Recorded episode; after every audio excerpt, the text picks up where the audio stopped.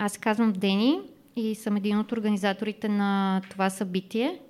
С отворена дискусия относно полицейското насилие. М- нуждата от такова събитие се появи след а, пореден такъв случай, и то на човек от общността ни.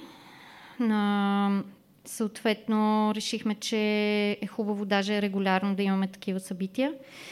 А, но нали, съвсем накратко ще направим малък обзор как ще протече събитието. Така че предавам сега думата на друг от организаторите. Здравейте, аз съм Поли, другия човек, който организира това събитие. Благодаря, че сте тук с нас, онлайн и на живо. Исках само да въведа някои а, ground rules, да не говорим един на друг, да се изчакваме, да се слушваме. Ако някой иска да каже нещо, да вдигне ръка. А, и ако някой се почувства неловко или има нужда от глътка въздух а, и от а, може да ме вземете и може да излезем навън. А, и Дени ще ни каже а, какво следва от какво се очаква днес, за какво ще говорим, какво ще дискутираме и така. Окей, okay, значи как ще протече събитието или общо взето рамката, която сме си сложили, но естествено ще, ще бъдем гъвкави. Ще представим хората, които специално поканихме на това събитие, за да, за да ни а, така, зададат а, юридическата рамка всъщност на тази а, тема с полицейското насилие. След това ще зададем към тях въпросите. А, аз ще споделя предварително и ситуацията в България, доколкото аз съм се запознала с нея, разбира се. А, и съответно след а, въпросите и отговорите с а, юридически знаещите лица ще имаме и дискусия а, и съответно примери от извън България, които а, евентуално може да си вземем нещо от тях.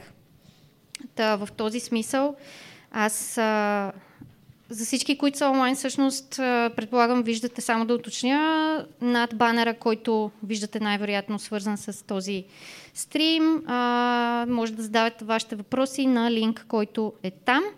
И просто трябва да, нап- да напишете в хаштаг а, полето думата кулки, бисквитка. И а, съответно аз продължавам с темата, по която аз реших да се подготвя малко повече. Естествено, всеки, който присъства тук или онлайн, нека се чувства свободен да добавя, да ме поправи и така нататък. Аз се заех с това да погледна така стати, въобще информация, която присъства онлайн, свързана с полицейското насилие в България.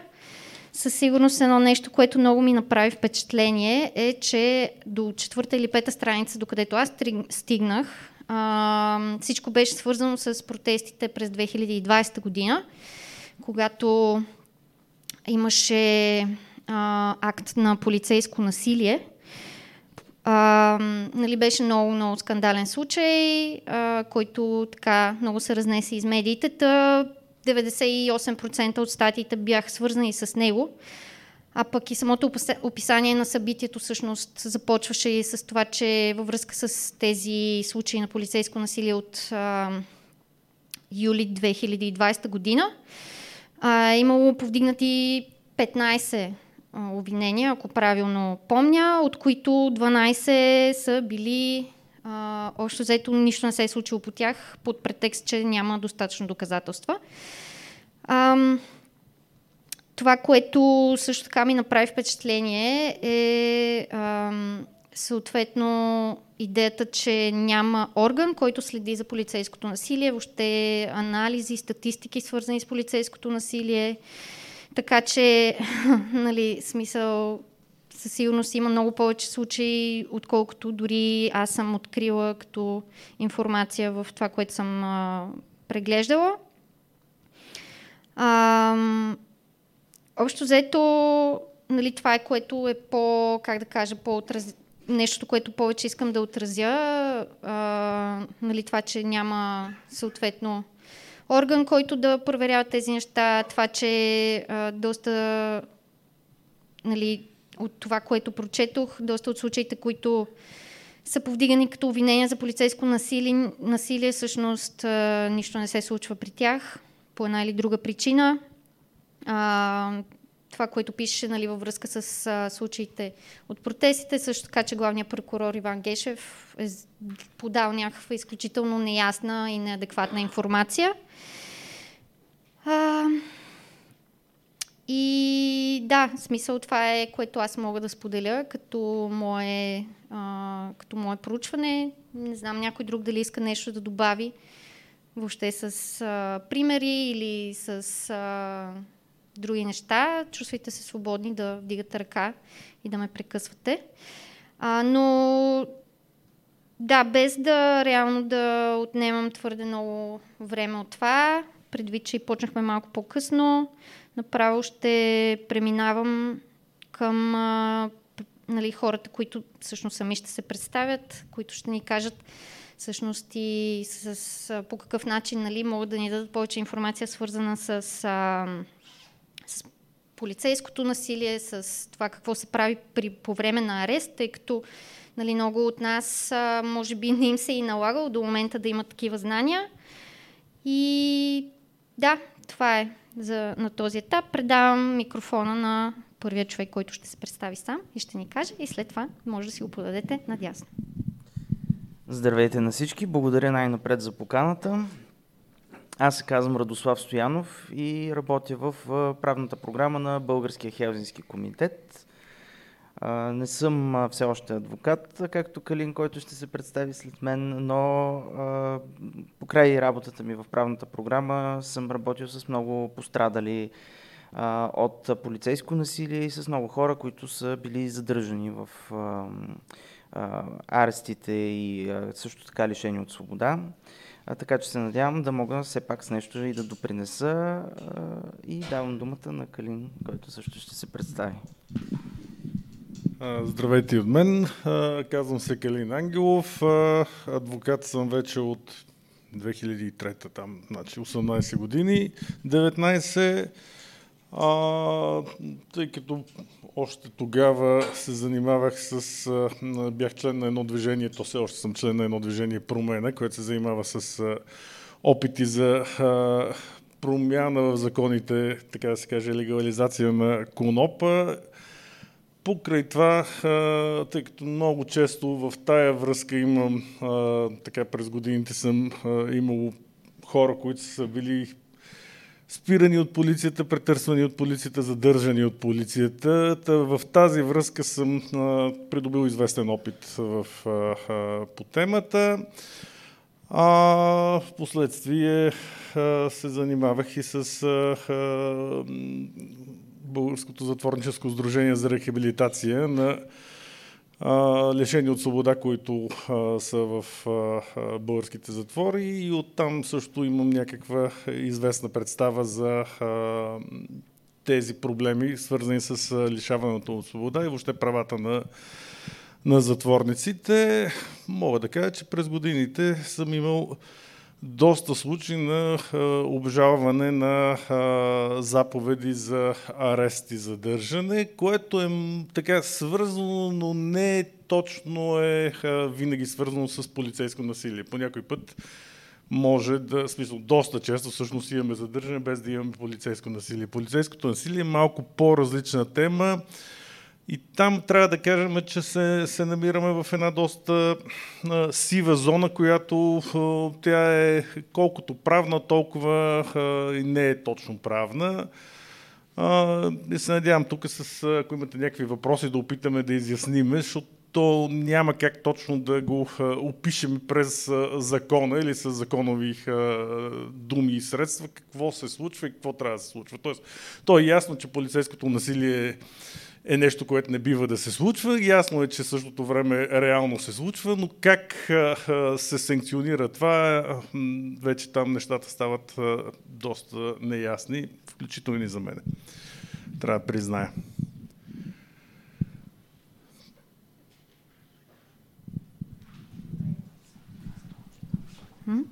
Добре. А, благодаря много за, за въведението. А, ми добре да направо да започнем с конкретните въпроси към вас. Естествено, нали, вие ще казвате, ако има нужда да уточним, да уточним въпроса, защото нали, според буквата на закона, предполагам, трябва да е доста конкретно. Но да започнем с първия въпрос. Какви са, нали, случва се проверка на лични документи на улицата, което може би на всички, които сме тук се е случвало. Не знам дали има човек, на който не му се е случвало. Какви са нашите права в а, такъв случай? Значи, а, закона, а, закона за, а, на Министерство на вътрешните работи говоря, а, позволява на а, служители на полицията да извършват полицейски, в смисъл да извършват проверка на лични документи. Тук трябва да кажем, че е толкова така широко поставен текста на закона, че практически не мога да кажеш, не ти нямаш право да ми провериш документите. Тоест, а, винаги полицай може да поиска а, каква ви е, а, да, да, да ви види документите. От тук насетне, разбира се, моят съвет е винаги да бъдете учтиви, културни с полицията и добре е да имате документи в себе си и да може да се легитимирате. Ако нямате документи в себе си, но има двама познати приятели, с вас, които имат документи, те могат да гарантират и да кажат да, това е този и вече това не, не дава възможност на полицията да ви задържи. Защото липсата на, на лични документи дава възможност на полицая от тук на след да продължи и да ви задържи в полицейското управление. Сега имал съм един много интересен, много интересен, имал съм един случай на лице, което е с а, а, лична карта, която е изтекла. И то беше задържано именно с а, а, аргумент ти нямаш лична карта, ние не знаем кой си. Впоследствие съда все пак се произнесе, че това не е вярно. Сега той може да бъде глобен, т.е. има там по закона за българските документи за самоличност, ако някой не си е сменил а, личната карта да му се наложи административно наказание, но сама по себе си старата изтекла лична карта позволява идентификация на лицето, т.е. не е основание да бъде задържан. А, по мое скромно мнение би могло а, това същото да се твърди и за а, някои а, други документи, извън а, а, личните документи. Примерно, защо не една карта за градския транспорт, която имаме снимка, имаме име. Нали? Мисъл, пак позволява по някакъв начин а, а, лицето да бъде идентифицирано. Тоест, ако сте в такава ситуация, разбира се, усмихнато а, колкото може, а, без притеснение, може да предложите на а, полицията да кажете, добре, ето, а, това съм аз, нали? няма нужда да ме задържате. Това вече друг е въпрос, доколко самите полицаи ще го приемат и няма да решат все пак да ви задържат или това би могло вече пък да бъде някакъв повод от там насетне полицията да тръгне към следващото действие, което е, което е така нареченото полицейско претърсване. Сега. Това е за а, личните документи. Ако има нещо ти да добавиш... Не. Аз имам все пак да. въпросчета. А, понеже нали, минах през а, закона на МВР, доколкото успях, разбира се, защото той е доста дълъг. А, все пак в началото на една такава проверка, доколкото казва този закон, трябва да има конкретна причина изброена и те бяха около 5 поне. За а, лична карта да. или за... А, за лична карта. Ми, в смисъл, а, ако отвориме петте причини и а, видиме, примерно, да знам, мисля, че беше точка трета, mm-hmm. а, която е а, контрол за редовността на документите, ага. оттам наследно отваряте такава широка врата, Ясно. че ти си винаги вътре. Да. В този смисъл, да, а, Последствие може да се тръгне, ама то вече, как да кажа, ретроактивно да се провери това било ли е правилно. Но там на, на място на улицата навънка, аз лично не бих съветвал никой да тръгне да каже, о, ти нямаш никакво право да ми проверяваш документите. Най-много да свършите и с а, в смисъл, освен за задържането и някое друго хулиганство в това. Сетих се нещо по този повод и аз да допълня. Наистина подкрепям Карин в това. Винаги, когато е възможно да носите от себе си документ за самоличност, дето се вика, аз и като си хвърлям букулка, си взимам джоба личната карта, като излизам, защото всякакви неща се случват. Случвало се и на мен да ме проверяват на улицата и то по, поради това, че като описание приличам на лице, което те издирват в района във връзка с търговия с наркотици. А, така че във всеки един момент това може да се случи. Хубаво е да имате документите в себе си а, и да имаме предвид, че а, проверка на документите за самоличност може да стане не само по подозрение, че сте извършили престъпление, но и при административно нарушение а, или по искане на административен орган. И ще ви дам пресен пример. Миналото лято около София Прайд имаше инцидент, при който представители на Български национален съюз, Сдружението, раздаваха брошури с силно антигей, хомофобско съдържание и трансфобско, трансфобско съдържание в подлеза на метрото, на метростанция Сердика, където, не знам дали познавате активиста Стоял Тетевенски, група хора около него, бяха установили, че тези хора са там, бяха изпаднали в конфликт с тях. Аз отидох на място и а, в крайна сметка след силни настоявания и полицията повика а, оперативна някаква част, която да извърши проверка на самоличността на лицата, които участват в, това, в този конфликт. И в крайна сметка беше ставен протокол, бяха им снети данните, което в момента пък на нас ни позволи да подадем жалба пред Комисия за защита от дискриминация и да посочим, че данните на конкретните лица, които искаме да бъдат привлечени по преписката, се съдържат именно в протокола, извършен в този ден. Така че по всякакви поводи биха могли да извършат такава проверка и това не винаги е в вреда наша. Да. Тоест, да, почти, да речеме, няма как да се измъкнем. Те могат да намерят нали, така, причина. Добре, само, че е, има още нещо, което аз лично практикувам и полицайите много силно не харесват. Е, това е, че те трябва да се легитимират още в началото на проверката, да си кажат имената, званието, да покажат служебна карта. Да, е, това е абсолютно задължително тяхно задължение. Добре е, ако ви светне в този момент нещо в главата и да си извадите някаква химикалка и да си ги запишете тези неща, защото се забравят просто след... Нали, човек почва да се притеснява, панира се и в този смисъл добре е да ги, да ги запишете. А, а, сега, когато поискате някаква, някакви данни, примерно те могат да кажат Иванов Пето. Нали? Къдете малко... Тук е малко, малко ли много въпрос на психология там как точно ще подходите, защото Иванов Пето нищо не ви говори. Могат да са 30 Иванови от Пето, нали се сещате. А, в смисъл, малко така да позабавите топката и да кажете, може ли все пак малко по-така, за да си, да си гарантираме а, нещата. В същото време пък ако усетите, че това ще бъде нещо съвсем бързо и рутинно и т.е. нямат намерение дълго време да се занимават с вас, не е добре и вие път да тръгвате да се задълбочавате.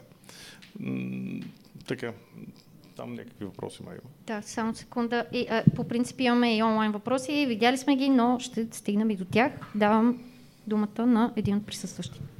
Георги Зеленгора се казвам. А, пак във връзка с този въпрос за легитимирането искам да ви попитам къде точно в закона, на, на кое основание, на основание на кой закон и кой член евентуално бихме могли да поискаме, т.е. защото те биха могли да кажат, ами ти не виждаш ли, че сме с униформи или нещо подобно и а, в този смисъл искам да, а, да питам точно на какво основание имаме право да поискаме легитимация на полицая. Благодаря. Сега, в, смисъл, в интерес на истината трудно мога да ви кажа точно в този момент кой е точно а, а, текста на закона, в който а, има...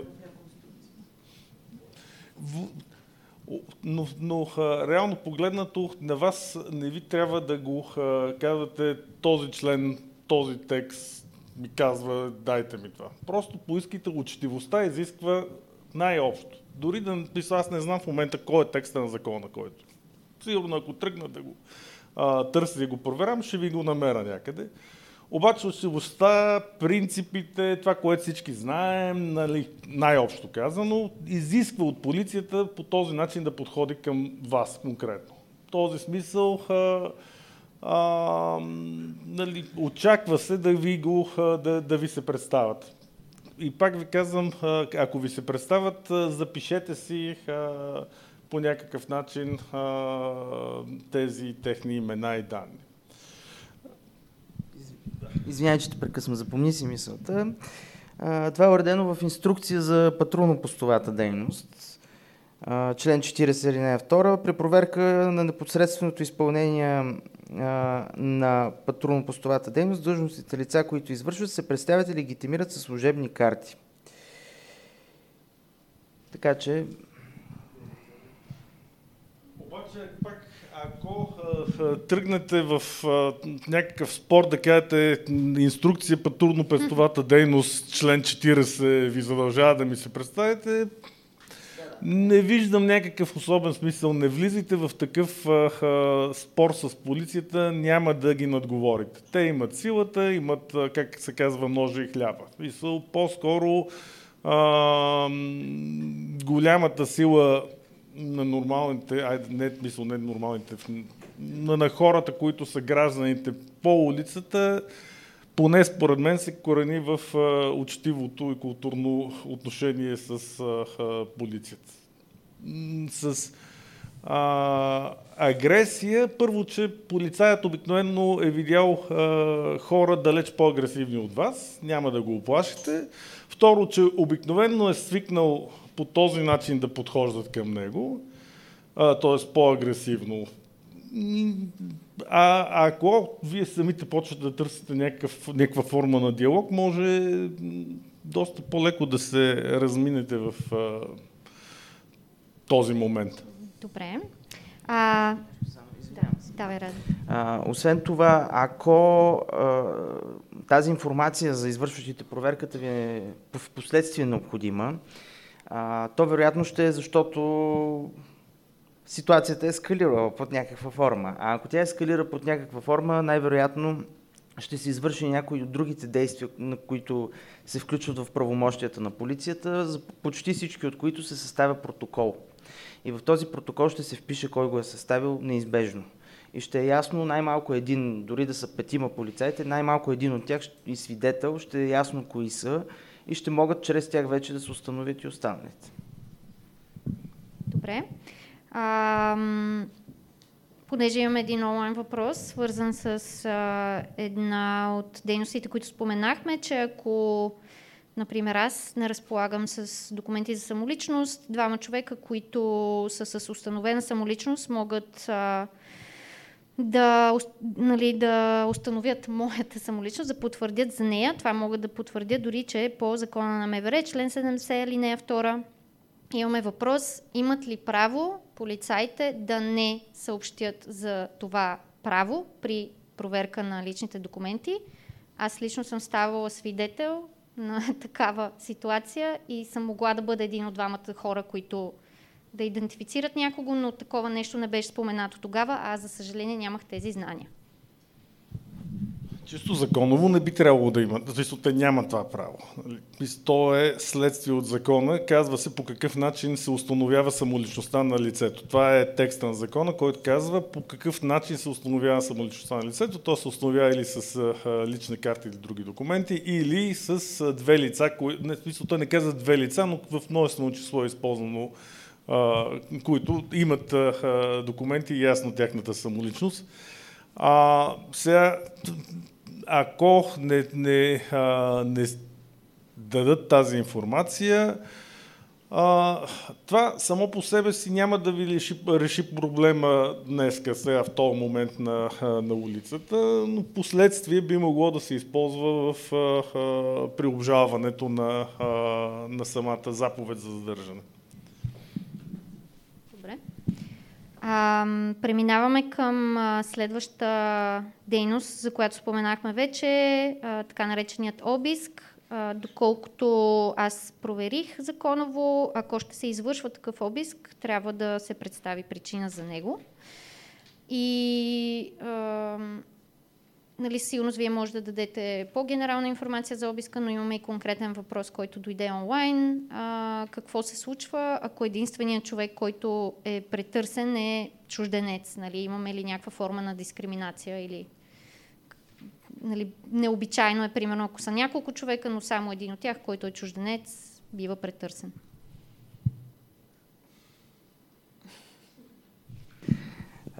Значи личния обиск, така наречения личен обиск и съответно проверка на вещи, на превозно средство и така нататък, наистина се извършват само в предвидените в закона случаи. За личния обиск това е задължително, ако ви задържат за 24 часа защото трябва да ви отнемат вещите, които са във вас с няколко изключения. И когато има данни, че носите опасни или забранени предмети, т.е. трябва да има конкретни данни, че вие ги носите тия предмети, не просто върва си по улиците и решавам, дай да проверим този човек носи ли нещо опасно. И ако сте заварени на място, на което е извършено престъпление, и пак има данни, че във вас има вещи свързани с това престъпление. А, при това положение се, създава, се съставя един протокол, в който се описват вещите, отново се вписват а, този, който ви извършва обиска и свидетеля, който го е извършил, като те трябва да са по подразбиране от същия повод, който сте и вие. Такова е изискването в закона. А, по отношение на въпроса, който е зададен за чужденец, това е основание за съмнение. Да, и съмнението е достатъчно, за да предизвика евентуално проверка на тези обстоятелства, да а, се види а, какво е било отношението към това лице, т.е. другите, които го придружават, са били свидетели на това нещо. Моето мнение е, че това дава едно основание за жалба или сигнал до Комисията за защита от дискриминация а, като разбира се, ответниците по такова едно производство винаги могат да се защитават и да кажат, че са имали данни, че са имали основания именно това лице, което е чужденец да проверят, а не някой друг, а, но ще трябва да ги представят, защото те дължат да го докажат това пред комисията или пред съда, съответно, където тече производството, няма значение. А, така че аз ако съм, бих започнал такова производство, като разликата е а, в това, че т.е. на избора на едно лице, независимо дали проверения чужденец или на сигналоподателите, а, дали а, той ще подаде иск до съда или жалба в Комисията за защита от дискриминация. Сигналоподателите могат само сигнал в комисията да подадат. Ако се подаде такава жалба или сигнал в комисията, това няма да ви коства нищо, освен известно изгубено време, дори комисията в крайна сметка да не установи нарушение. А, но предвид нали, така представена ситуацията, аз бих подал или жалба, или сигнал съответно, за да, за да видим какво обяснение ще дадат полицаите, ако те не са дали задоволително такова по време на самата проверка. Само за проверката да а, спомена нещо. А, смисъл прилични обиски имам предвид. А, а, задължително е а, по закон тук гледам 82, че трябва да бъде съставен протокол. А, много често се получава така в практиката, че хора се спират, казват им, я сега си извади всички неща тук на капака на полицейски автомобил, установява се, че абсолютно нищо няма а, и нали, по живо, по здраво всички си тръгват и не остава абсолютно никаква следа за това нещо, че се е случило. А, та, моят съвет тук към вас е, ако имате желание да, да се поборите леко, повечко, а, и сте сигурни, че в себе си нямате абсолютно нищо, което да е забранено, точно в този момент да кажете, я сега ми направете един протокол.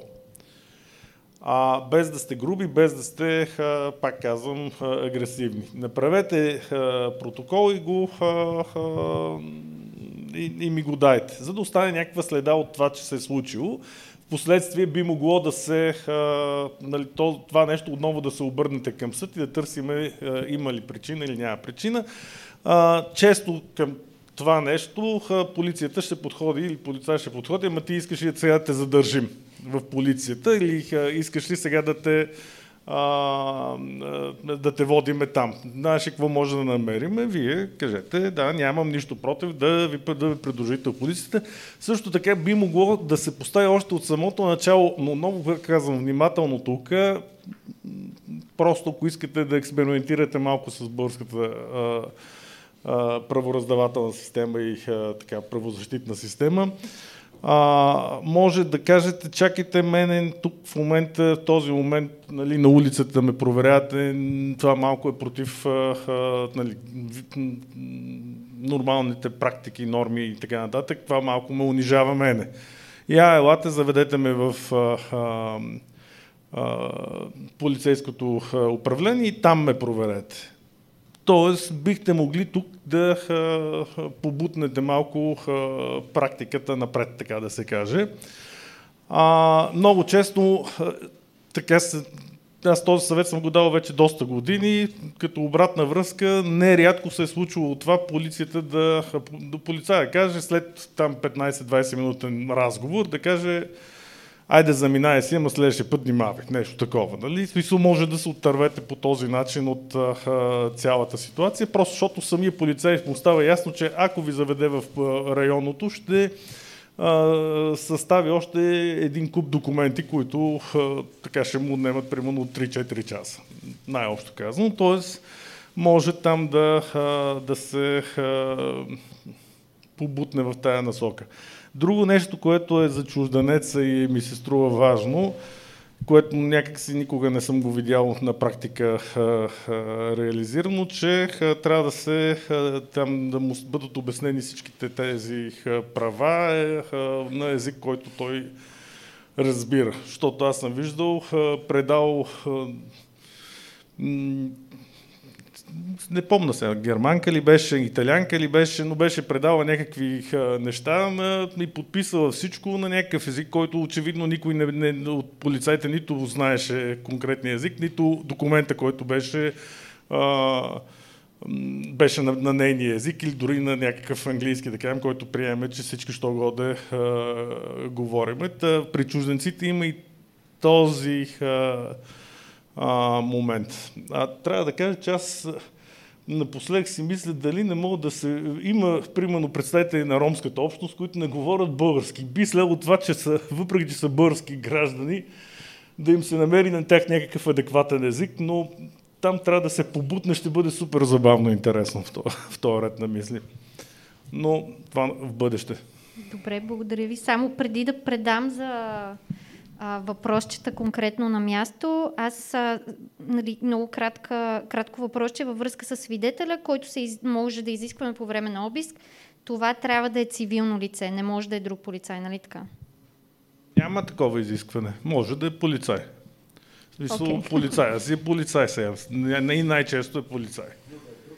Но да е друг полицай, да, да, да. не да е същия полицай. Е, но няма такова изискване да е а, цивилно лице. Разбира се, нищо не пречи, ако а, а, има някой приятел с вас, да поискате той да бъде свидетел. Нали, а пък защо, нищо не ограничава свидетелът да бъде само един, може да са полицая и този свидетел, но тук вече влизаме в някакви такива хипотези, които аз лично за тия вече близо 20 години не съм видял, но пък okay. нека да но следващите 20 ги видим. Добре, предавам микрофона за още въпроси. Здравейте. Аз исках само да питам а, във връзка с данните, които трябва да имат, че а, вие може би имате някакъв опасен предмет или нещо такова, какво може да е... Каква е тази информация? Как? Какво представлява?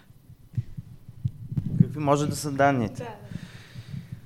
Те може да са по сигнал, може да са от някаква оперативна работа, информация, може да има някаква акция в района. Какво ли не може да бъде? Може А, някой да е видял, че някой прибира в раницата си голям нож а, и да им е посочил на полицаите, дете се вика 30 метра по-нагоре по улицата. Може да е всичко, какво ли не. Но трябва да са конкретни данни, а не просто на случайен принцип решавам, че ей, този човек най-вероятно носи опасни предмети у себе си. отново трябва да кажа, че това някакси мога го разберем ретроспективно след време. Там на, на, на място няма да ви кажат, Иван каза, че си сложихте голям нож в а, това. Или че... Сега бихте могли да попитате, ма все пак по-конкретно какво търсите. Наркотици ли търсите, нож ли търсите, а, пари ли търсите, да, да видим какво те биха отговорили на, на такъв въпрос но а, в смисъл тези данни те трябва да са конкретни, т.е. за да бъде законно това, което се случва, те трябва да са конкретни. Ние знаем, че много често просто те ви казват имаме данни, но всъщност няма. Но това дали са конкретни или няма данни, ще го разберете в последствие ретроспективно, ако отидете на съд. Или обжалвате това действие, отидете на съд. Там на улицата малък е шанса да, да получите някаква яснота точно какви са тези данни или от кого са тези данни.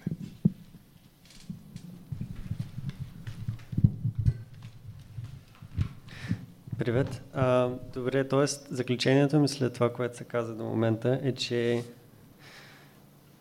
те общо взето винаги могат да ви направят обиск на улицата, без кой знае каква да е причина. И ако кажете отказвам, защото нямате легитимна причина да го правите, те могат да ви... А, това, което казахте, че ако те ви кажат, добре, отиваме в ареста да ви проверим, това не се счита за арестуване.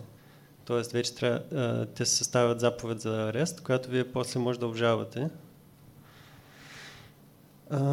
и другия ми въпрос е, че често, особено в квартала, в който живея, виждам да спират хора, защото с по-тъмен цвят на кожата или изглеждат сякаш имат различна полова идентичност от стандартните. И в такива случаи как могат те да обжалват и тази дискриминация?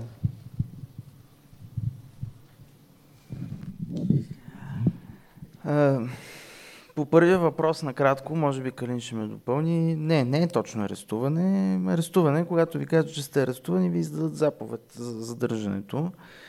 Във всички останали случаи е нещо средно между разпореждане и, не знам, призоваване, може би, защото те имат правомощие също така да издават разпореждания, включително устни или с знаци, както пътните полицаи могат да правят или да призовават лица за извършване на действията, за които са компетентни да извършват в помещенията на МВР. А, какво е точно от тия двете, в момента не се наемам да кажа. То е въпрос на казуистика и на теоретични някакви разграничения. Важното е, че когато ви арестуват, трябва да ви издадат заповед за задържането ви. Това е вече съвсем друго нещо и могат да ви задържат така до 24 часа. Предполагам, че и до тази тема ще стигнем по-нататък. А, а по въпроса за така нареченото расово профилиране, което е явление навсякъде по света, а, такъв проблем действително има. Има и хора, които към нас са обръщали. Тук съвсем наблизо се намира Баталова воденица. Това е една стара махала в а, София, която а, е известна с а, големия брой постройки, обитавани от роми. Тя е малка компактна общност.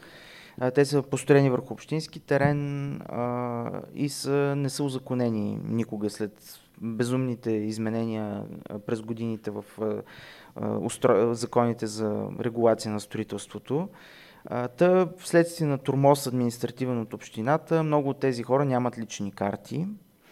И, и плюс това, че са роми и не само, че биват редовно спирани, ами младежите от тях, които, нали, по-възрастните имат дългосрочно лични карти, но младежите от тях, които на няколко пъти трябва да си признадат личните карти преди определена възраст, нямат такива, че и редовно са водени до полицейските управления.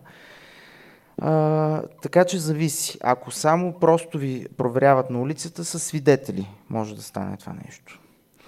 А ако обаче вече ви отвеждат за установяване на самоличността, както хората от във Воденица, а там вече трябва да има, ако ви задържат, трябва да са ви издали заповед за арест, протокол за личен обиск.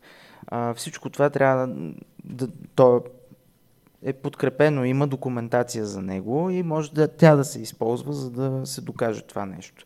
Но в повечето случаи, струва ми се, повечето са тези, в които човека, който е проверен, все пак има лична карта, но просто е проверен заради различния цвят на кожата си трябва със свидетели да стане това нещо. Аз не виждам друг начин. Аз все пак, ако, ако ви задържат, смисъл, ако ви откарат в районното, за да ви направят там проверката, бих настоявал да а, си поискате и заповед за задържане. Факта, че тази проверка е протекла в рамките на половин час и са ви освободили дано да е така, или един час, не променя поне според мен факта, че вие всъщност сте задържан по, 70, по член 72 от закона за, за МВР. Тоест, ако стигнете до там да, да влезете в този спор в, с, с, с полицията и кажете, нека да не е тук, нека да отидеме там, според мен трябва да, да ви издадат такава заповед за, за задържане. Защото, как, както се каза, задържането е до 24 часа. Т.е. не е задължително да ви държат 24 часа. Могат да ви държат и един час. Това не променя самия факт на, на задържането това е моето, моето мнение като юрист. Сега тук е този известен случай с журналиста Димитър Кенаров, който в момента още тече и е много интересно какво в крайна сметка ще се реши от съда поставя точно този въпрос, защото полицията казва, ми ние не сме го задържали въобще той беше поканен да, да даде някакви сведения или той въобще не е задържан. Но фактът е, че той е задържан 3 часа. Тоест, той не може да каже аз или вие тогава не може да кажете не искам да дойда с вас, ще си хода. След като така да се каже, над вашата воля стои тяхната и вие трябва да ги придружите, вече според мен вие сте задържан. Вие не може да кажете не може. А след като сте задържан, трябва да получите а, съответната заповед за задържане с всичките права, които а, там са ви предоставени във връзка с това задържане.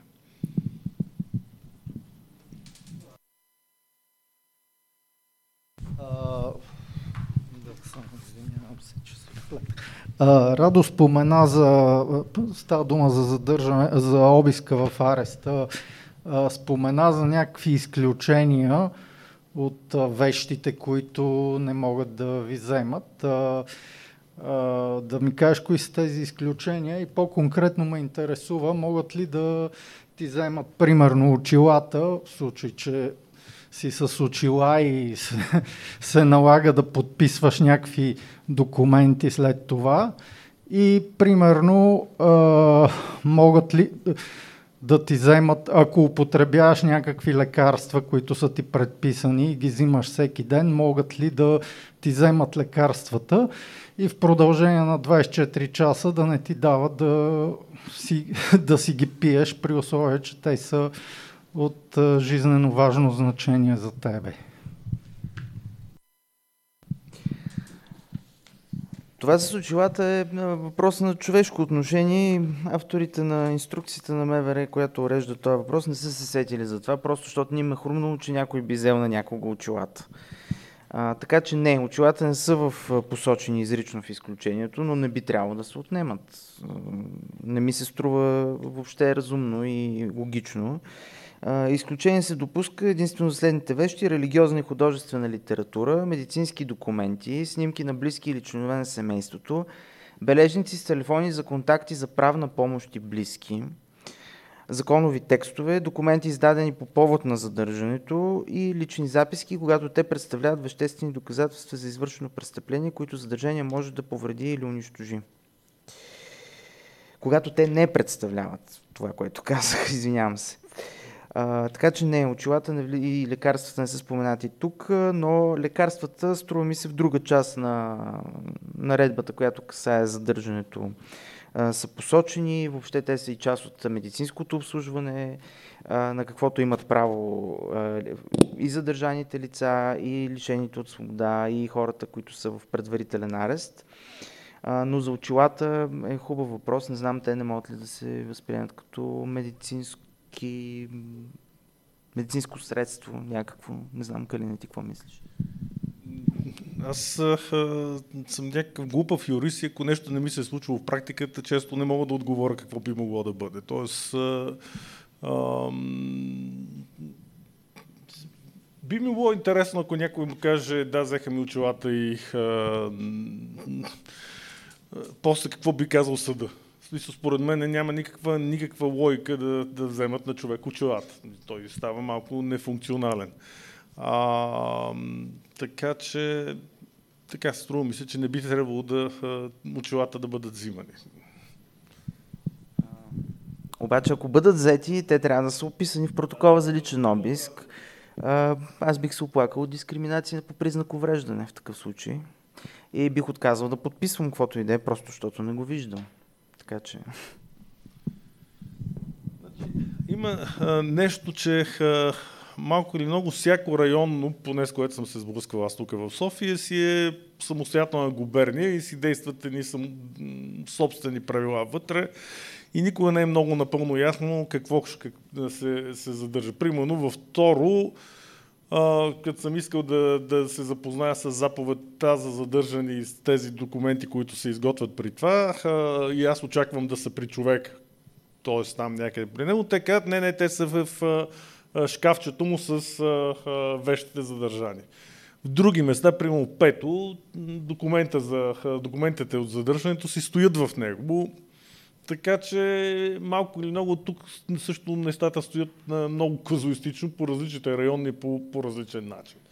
Пък много често се случва и, че в едно районно един път е така, защото този е работи и е дежурен, на другия ден е друг, защото другия е работи и дежурен. Не е добре, но е така. На 20 юни 2019 година попаднах в а, полицейска акция срещу велосипедисти на Витуша, за което ще разкажа по-късно, но по отношение и бях задържан 24 часа, в последствие разследван и осъд, две години и половина и осъден, но а, като разглеждаме стриктно въпроса за вещите, които се задържат по време на, на ареста, а, на, мене ми бя, на мене ми бяха взети очилата и бях принуден да, подписв, да подписвам а, документи без а, очила под а, прете... също така и часовника. Конкретно тези две вещи ми бяха взети под претекст, че мога по време на задържането, докато лежа в клетката, с острите им части да си причиня самонараняване и да се опитам да се самоубия или да избягам от решетките. А, също така ми бяха взети а, лекар, а, лекарствата под претекст, че а, полицаите не са медицински лица и не разбират от медицина и нали, съответно също мога да, нали, евентуално да ги предозирам и трябва да дойде екип на бърза помощ, а, който, пред който да приема лекарствата, но това се случи едва в 11 без 10, въпреки че изрично казах на дежурния полицай, че държа да ги приема не по-късно от 9 сутринта.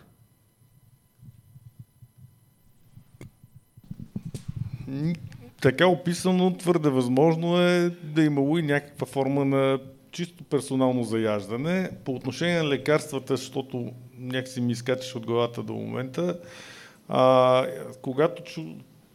идва а, задържане, полицейско задържане, се подготвят и изписват, подписват една купчина документи, едни от които е една декларация, която до голяма степен там стоят над главата и викат подписвай навсякъде, не, не, не искаш адвокат, не искаш така нататък и така нататък. А, но там има някъде а, а, едно искате ли да бъдете прегледан от а, а, медицински екип. Напишете винаги в някакво чудене ваше, а и ако пък сте решили просто наистина да се а, как да кажа, да изкарате вашия момент на швейк 24 часа, напишете, че искате да бъдете прегледани от медицински екип. Сега, ако медицински екип не дойде, в последствие това отново е а, повод да се а, успорва въобще законността или как, по какъв начин се е случило това задържане, се е случило това задържане при вас. Сега, просто казването аз в 9 часа трябва да си взема лекарствата е добре, но ако бъде и написано някъде писмено, е, как да кажа, доста по-добре. А, защото а, някак си остава някаква следа. Тоест в такива а, а, случаи а, се възползвайте от тази ваша а, декларация, която там ще ви дадат. А, прочетете си го и не бързайте, колкото и да ви натискат а, да а, свършате бързо. Нямате бърза работа, най-общо казано. А, там ми се е случило Специално пък за адвокатската защита, може би после пак ще дойде, на, ще стане дума за нея, но а, там в тази декларация има два вида адвокатска защита. Първата е, ще, че искате да, ви, да се свържете с адвокат, който вие знаете. Ако имате такъв познат адвокат, който може да дойде, добре е дошло. Втората е също много важна, която е адвокат, който е от дежурните адвокати, служебен защитник. Сега, а, попадал съм на случай, при който в 3 часа е задържан човека и, те, и той разбира се каза искам служебен защитник. Те му дават телефон и му казват, ето тук е един а, списък с а, дежурни адвокати. Всеки един момент и в момента в София има примерно 40 или 50 дежурни адвоката. Те се на всеки месец се сменят на които принципно би следвало, когато им се обадат, да дойдат специално за такива случаи. Сега в 3 часа през нощта те, полицията е казала на човека, обади се на някой от адвокатите, дека той да дойде, избери си. И, аз мога да си представя, ако на мене в 3 часа ми се обади някакъв човек, който притеснен, но плашен за първи път му се случва и седне да ми говори, бе, тук сега нещо, не, той докато ми обясни, м- така, това обаждане за дежурен адвокат, трябва да си го запишете, искам дежурен адвокат, но не си, не карайте да ви позволяват вие да им звъните. Те трябва да ви доведат дежурния адвокат.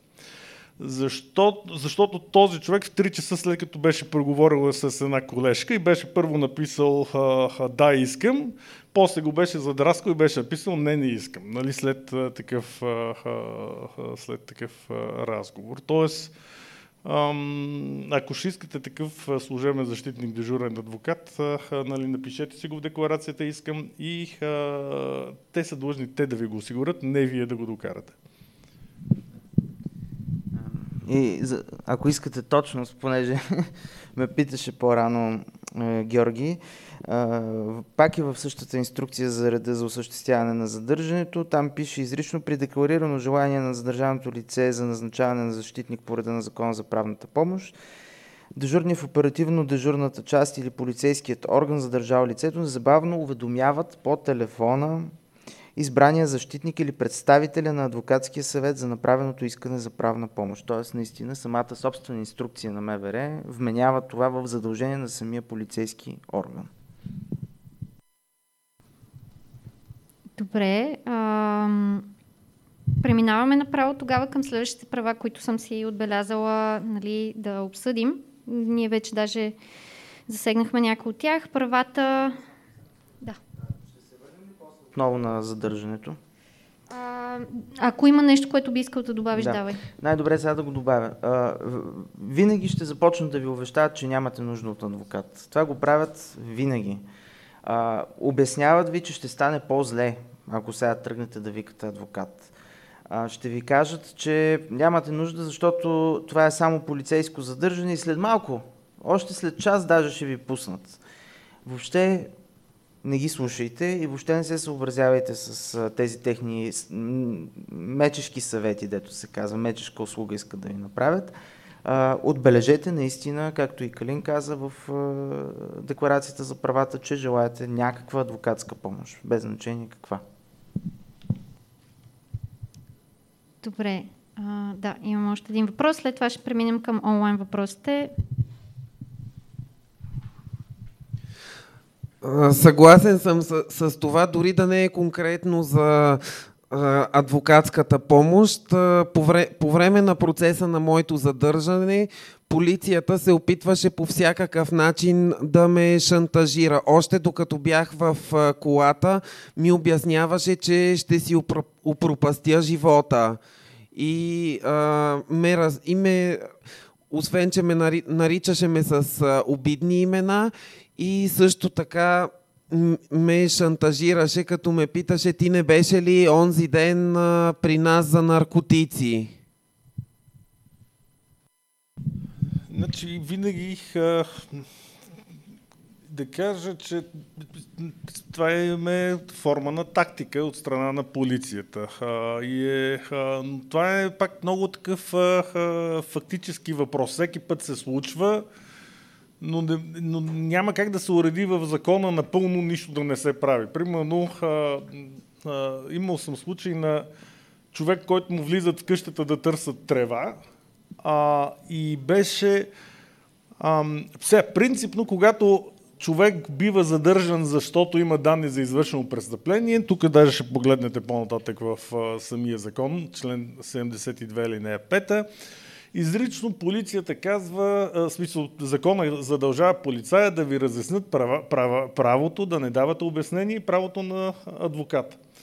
Сега, обаче, когато се случва, случва това да влезат 5 души или 10 души вече с цялата тарапана в къщата да търсят трева, се оказва, че този тип право много трудно се реализира, защото мине един попита нещо, мине втори каже нещо, мине трети подпитате отново нещо и в един момент човек сам в цялата тая суматоха а, нали, някой път се опита да бъде малко по-мъжествен, каже нещо, после каже нещо друго. Тези неща а, в последствие биха могли да бъдат използвани срещу вас. Тоест, ако сте в такава ситуация, по-добре наистина се задържите, задържайте си език. Защото много често се приказват глупости тогава, много често се подписват документи тогава и изчакайте да дойде адвоката ви преди да почнете да решавате какво точно ще правите, защото моята лична практика ме убедила, че специално по този тип престъпления, когато адвоката е дошъл, те нещата вече са се случили. Ние в последствие се опитваме някакси да вървим така, как беше каруцата след коня. И преди коня. Добре, е, някои от въпросите, които се зададоха онлайн, пак са свързани нали, с проверката на лични документи. Единия беше, може ли да се изисква документ а, за това, че са ни направили проверка на личните документи.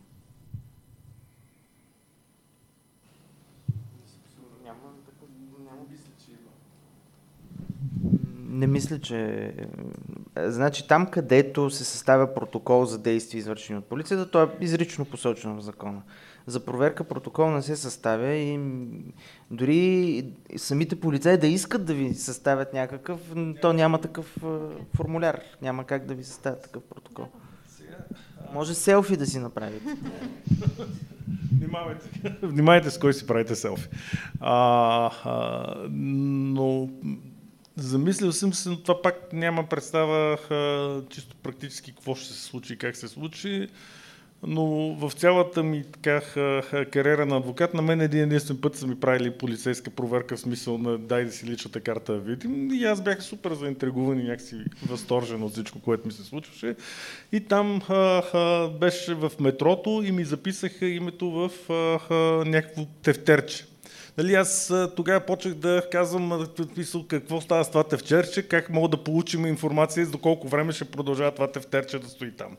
Сега отговор, който получих, беше много дълго време, но аз още по-заинтригуван казах, супер, дайте сега да разберем и тя тогава почва да бяга а, жената. Нали? Но а, а, сега, въпросът е, че те тефтерчета някъде стоят и възможно да се мисли за някаква хипотеза, да се, да се иска а, а, информация кога съм спиран и за какво съм спиран.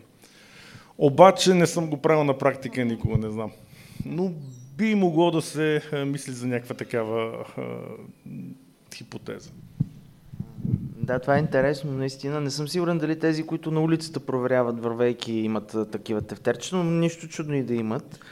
А, въпросът е какво са тези тефтерчета и къде са уредени. Може би ако имате приятел полицай, трябва да го попитате, защото наистина това е интересно.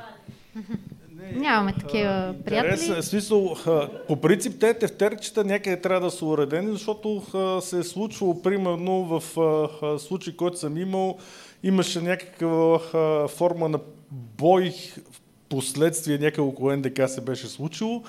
И кои бяха участниците в боя бяха установени от това, че примерно два часа по-рано, тъй като бяха изглеждали съмнителна като група, там полицай ги беше спрял и ги беше отбелязал. Тоест, в този смисъл, тефтерчетата първо, че имат някакъв а, чисто практически смисъл, второ, че явно някакси стоят, но а, нали, това е някаква така хипотеза, а, какво може да се прави, но не съм го използвал лично, okay. нямам представа. Добре, благодаря. Някои от въпросите, които се задават онлайн, ще ги зададем на малко по-късен етап, когато минем към тази тема, но е, един от последните свързани с е, преди арест всъщност е, ако правилно го разбирам, дали могат да изискват по някакъв начин да ни, да ни изискват телефона или да ни кажат да не го ползваме, докато стигнем до районното. В смисъл такъв спрени сме за проверка и евентуално се оказва, че ще трябва да ни водят до районното. Имат ли право да ни кажат не може да си ползваш телефона? Това си е някаква форма на полицейско разпореждане, което сега... А полицията може да ви дава разпореждане. Сега, от друга гледна точка, тук нали, имаме някакъв, може да се, да, да се спори, но за мен като юрист, мига в който полицията ви каже идваме и ви караме в районното, е мига в който вие сте задържан. Тоест имате тези права, които а, имате в качеството на а, задържано лице а, а не чак като стигнете в районното и тогава ви направят. А, това, това може да е примерно час и половина по-късно. Нали? Тоест, вие сте задържан точно в този момент.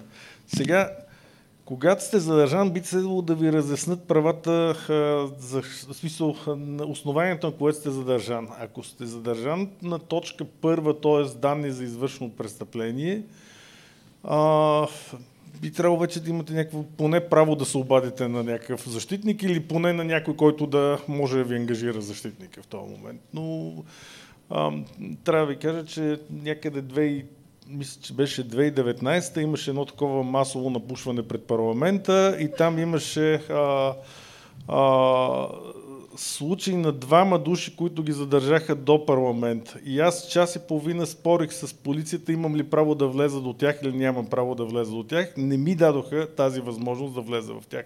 Твърдението на полицията тогава беше ам, те не са задържани, елате в а, районното, там ще ги задържим. И беше час и половина наистина а, сериозен спор. И аз си давам сметка, че тогава а, аз съм в абсолютния център на София, камери колкото искат и знае, усетих какъв тип а, форма на натиск и агресия имаше към мене самия. Мога да си представя, ако ням, не съм там, а съм някъде в някаква а, дворче, там какво ще би било.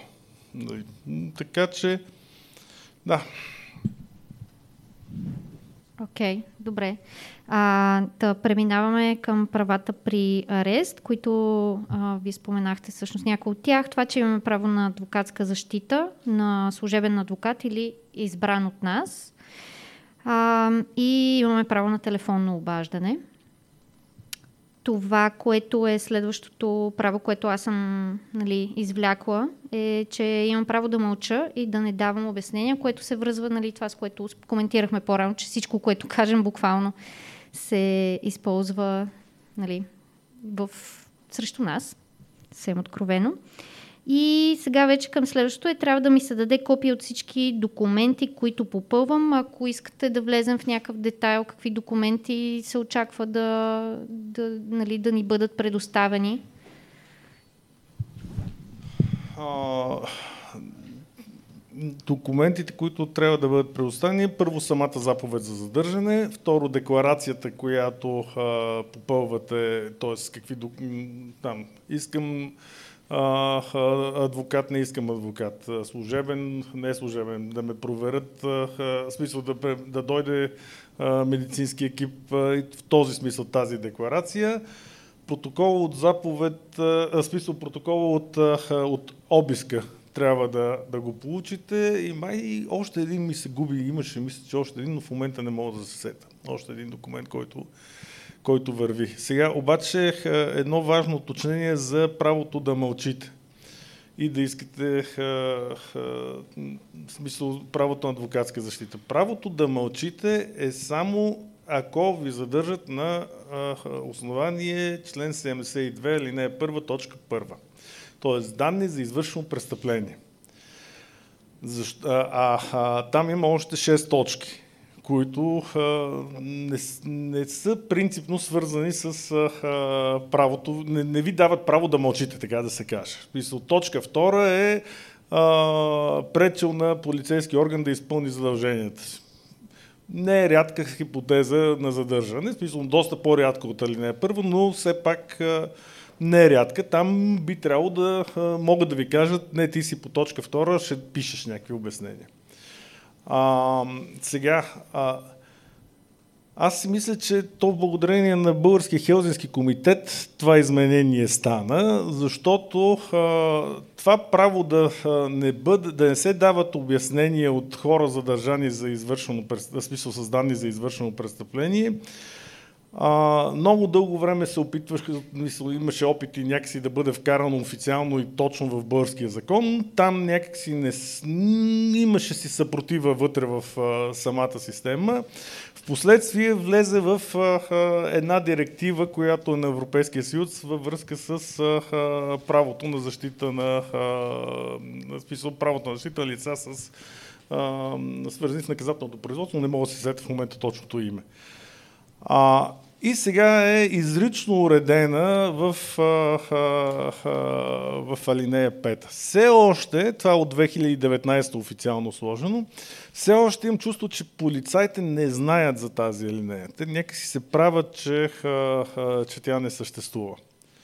Но вие знаете тогава, има такова нещо и ако а, ви кажат а, имаме данни, задържаме защото сте хулиганствали или че сте, имате данни, че имате наркотици или там, там каквото и да било,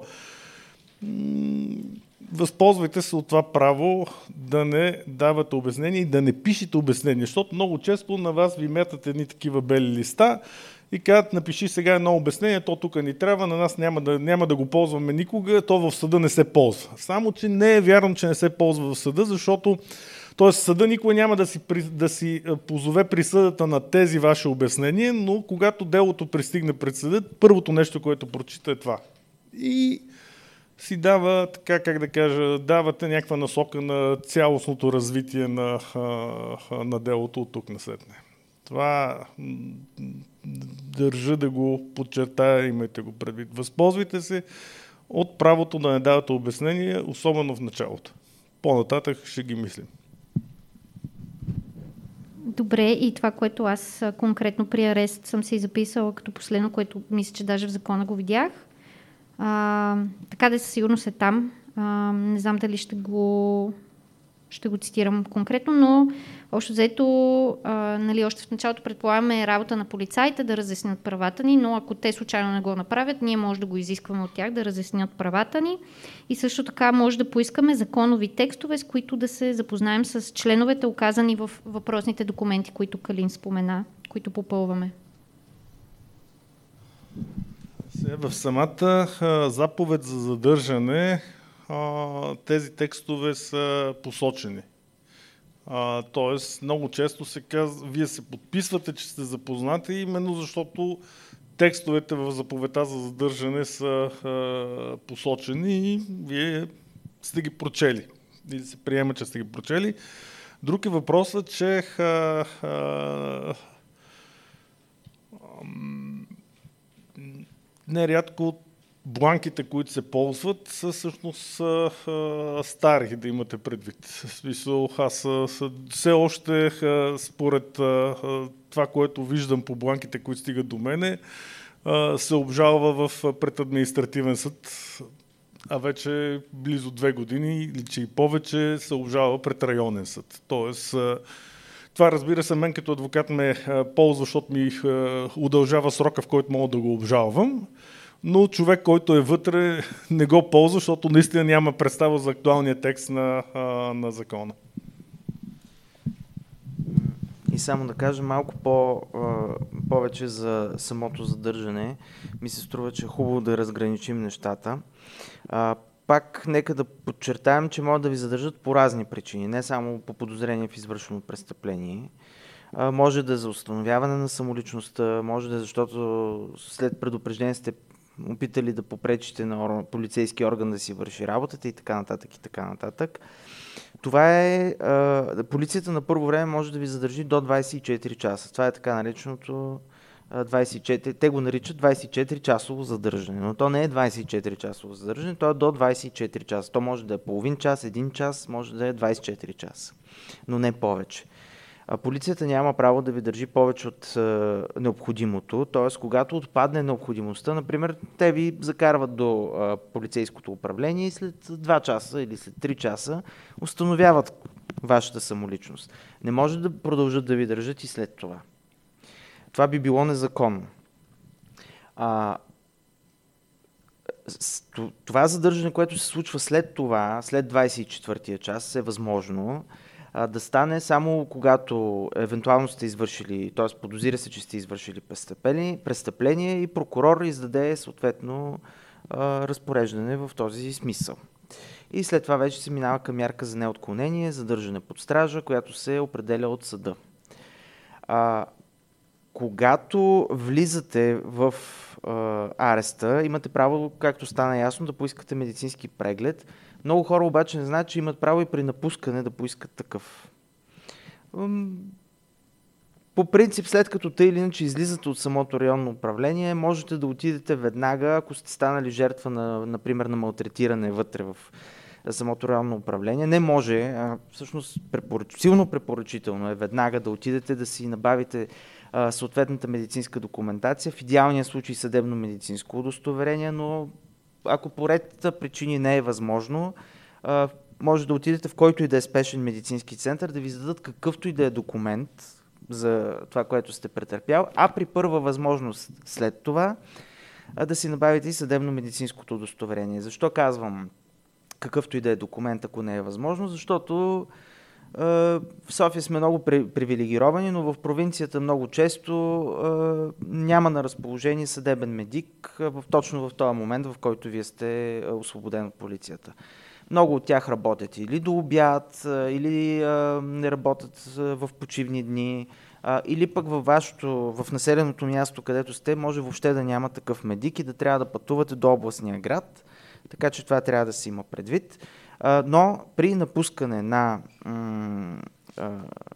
ареста имате право също на преглед, който обаче трябва да заявите изрично.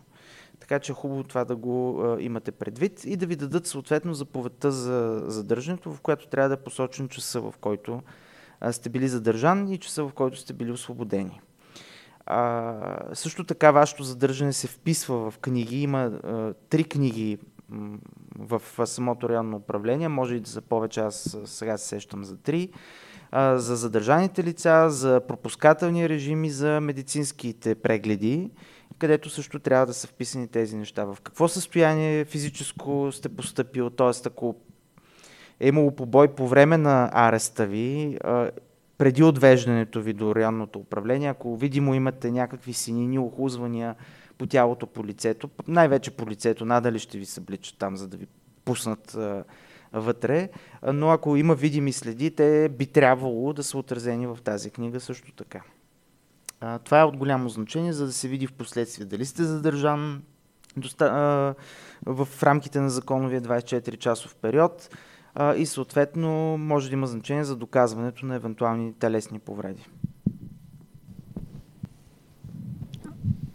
Само нещо да, да добавя относно това задържане за 24 часа. Има все пак три, едно най-често изключение. Те са принципно три, но едно е най-често от това дали може 24 часа, че, всъщност, че може повече от 24 часа и това е когато, примерно, ви издирват по, в а, някой район, но ви издирват по, по някакъв повод. Повдигнато обвинение, не са ви намерили, търсят ви. А дори да не е повдигнато, примерно има случаи на търсят ви като свидетел. И е възможно а, а, тогава, докато ви закарат до там, където ви търсят, всъщност този срок да бъде а, по-голям от 24 часа. А, примерно, дай да знам, а, задържат ви в София, оказа се, че ви търсят в а, Силистра. Докато ви достава до Силистра, възможно да се минат повече от 24 часа, т.е. има такава ситуация, вие да се окажете задържан за повече и впрочем това е предвидено и в самия закон, където в 73 казва, че лицето задържано при условията на член 72 от точка 1 до точка 4. А това задържане ви докарате до точка 6. то, тези от точка 1 до точка 4 са за 24 часа. Да го имате предвид, че аз това лично го научих пак практически, защото един приятел трябваше да го задържат до, до Варна и той така задаваше резонния въпрос, ма чакай, мен вече ме държат повече и тогава разбрах, че всъщност е, може наистина го задържат повече. Аз искам да попитам а, точно по този въпрос, само в такива случаи ли е оправдано това задържане повече от 24 часа, защото има няколко случая поне. В момента се сещам за един, в който човек е бил задържан доста повече от 24 часа. Например, в случая на Траян Димитров за графита на съветската армия беше задържан 72 часа. Без да е бил издирван някъде, в София беше и не са го издирвали 70... на друго място. Значи 72 часа по принцип задържането е, ако има повдигнато обвинение, може тогава вече да бъде повече от, от 24 часа.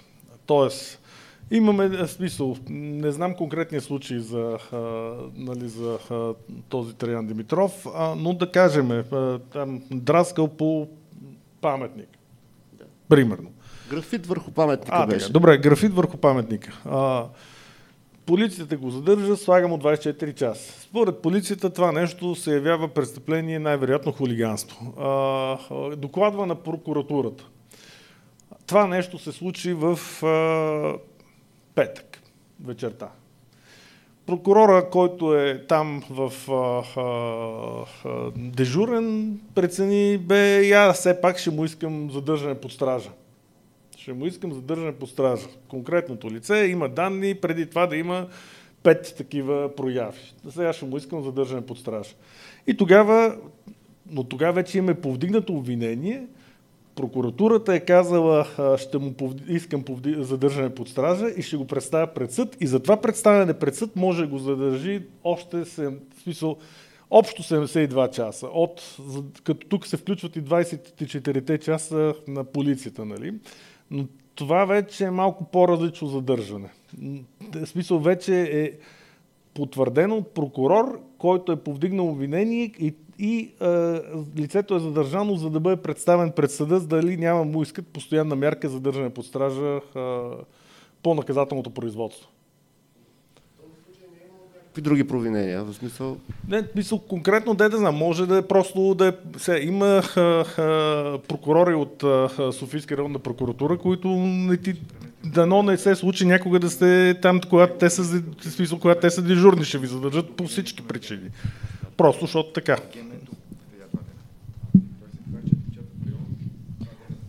А, аз още една екзотична хипотеза ще изтъкна. А, има и друг а, случай, в който може повече от 24 часа човек да бъде задържан. А, това, това е прекрасния текст, в други случаи определени с закон в самия закон за МВР. Аз се сещам само за един такъв случай. Това е по закона за борба с хулиганството, футболното хулиганство. Има такъв специален закон за опазване на обществения ред при провеждане на спортни мероприятия. Там има специално такова административно задържане, което е по-продължително. То е такова друго изключение. Мога да го помислиме и в указа за борба за древното хулиганство. Тогава мога 72, смисъл, тогава мога 24 часа и докато те представят председа още малко допълнително, то вече отиваме в указа за борба с древното хулиганство, което много прилича на този закон. Всъщност този закон е взиман от указа. Тоест, има някакви такива хипотези, където е възможно. Също така се сещам, но не знам дали не го отмениха. А, така наречените изтрезвители, между другото, също са възможно да ви задържат повече, т.е. докато изтрезнаете. Не знам съществуват ли още. Поне при няколко години имаше. Сега май ги махнаха, но там е предвидена възможност лицето да бъде задържано. Добре, имаме още въпроси от онлайн присъстващите. Едното е директно, даже дословно ще го прочита. Правилно ли разбрах, че нямат право да ни взимат художествената литература и можем да я задържим в килията? Това във връзка, че изброявахме нали, нещата, които е окей да задържим. И също така, ако приемаме лекарства, но не са с нас по време на задържането, може ли да направим нещо? Да, да. Религиозна и художествена литература са изрично изключените от вещите, които трябва да се отнемат в самата инструкция за осъществяване на а, и оборудването на помещенията на задържани лица. За осъществяване на задържането. Има такава инструкция в МВР и тя изключва художествената и религиозната литература. А за лекарства какво може да се направи?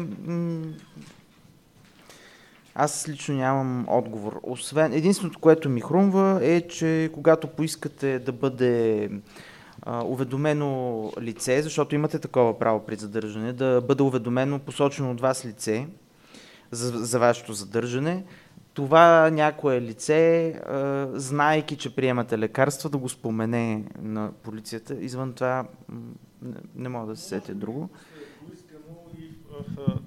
може би, ако, смисъл, ако сте поискали преглед от а, нали, екип на бърза медицинска помощ, на спешна медицинска помощ, а, там да заявите на а, доктора.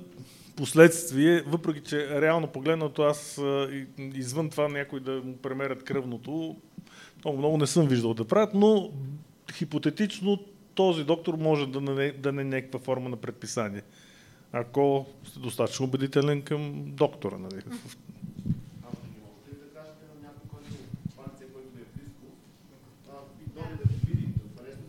Възможно е, но е също така възможно а, полицията да, да му откаже, да каже, ние не, не знаеме тези лекарства какви са. Нали, пак, а, иначе, да, това е което казах. Също така, ако приемате такива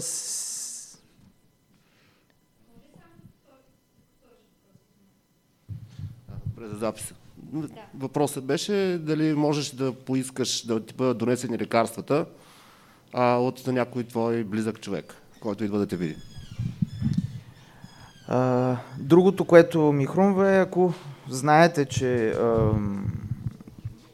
приемате лекарства, т.е ако приемате лекарства, които е, са много важни за вашето здравословно състояние, е хубаво да си носите или в себе си някакво копие от рецептата, с която са ви изписани, или да я заснемете във вашия телефон, стига да ви позволят да им покажете снимката, която сте направили. Окей. Okay. още няколко въпросчета и преминаваме към темата за конкретно мерките при полицейско насилие, макар че доста засегнахме и след това нали, към леко приключване а, на самото събитие. Та, да, още един въпрос. А, да.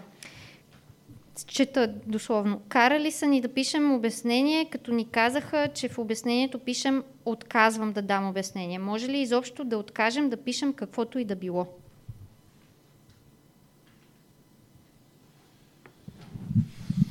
според мен не би могло да, да, да се от, откаже каквото е било. Най-малкото, примерно, има човек притеснение, че ха, ха, ще му проверяват ха, графологична експертиза ще даде и това е начин да му вземат почерк. Нали? А, но пък ако няма такива притеснения, хубаво. се отказвам да дам обяснение, аз лично би го заменил с доста по-мекото, възползвам се от правото да не дам обяснение, нали? да не бъде така агресивно. Окей, okay, хубаво, всички доволни и така. Така че okay. не виждам пречка да напише такова нещо, но пък може, ако твърдо решен да откаже каквото е било обяснение да даде и какъвто е било а, начин да се действа, може да стои да мълчи. Окей. Okay. само да задам този въпрос и предавам и към а, тук присъстващите. А, могат ли да ни задържат за 24 часа, да ни пуснат и веднага след това пред районното да ни задържат отново? Мене ми е ясен отговор, но все пак. Това ново задържане трябва да има ново основание. Възниквано, да, ново възникнало основание. Сега на мен е, в практиката ми преди години се случваше, случих да един просто да го пускат и постоянно да го задържат, но той беше много такава особена хипотеза, така че не ми се е случило. Нали, Та, отговор е да, могат, но трябва да има ново възникнало основание, не просто на старото основание ви задържат за още 24 часа. Тогава второто задържане със сигурност ще е незаконосъобразно. Аз исках да попитам във връзка с предното. А, реално, ако пишем, възползвам се от правото да не давам обяснения, на нас това помага ли ни или ни пречи? Защото аз до сега бях разбрала, че а, да се отказваме да говорим каквото и да било е винаги случая да, за нас да е по-добре, за да не се използва срещу нас. Но вие сега казахте, че не е винаги така. И т.е. обяснението по същия начин питам, от полза ли да се откажем? Ам,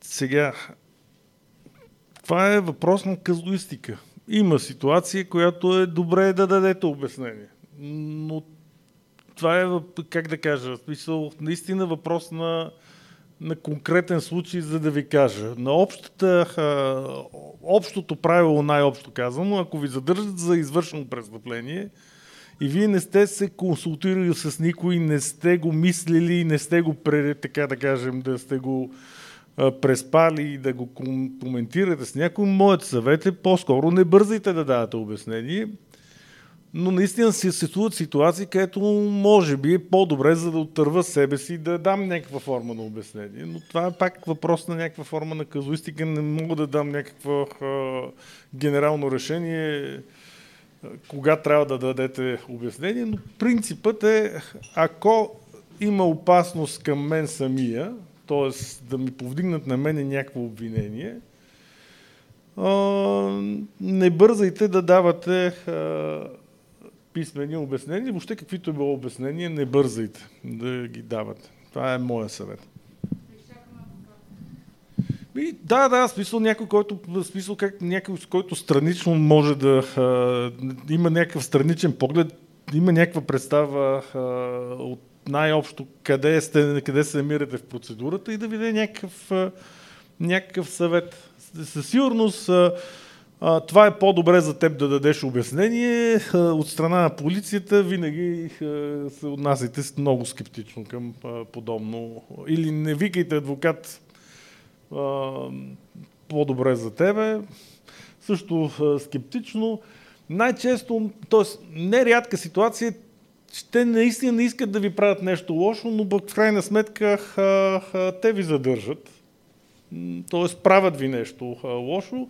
Просто се опитват да си спестат ха, ха, своята допълнителна работа, но при положение, че вас ви задържат, не виждам защо вие трябва да ги жалите от допълнителната им работа.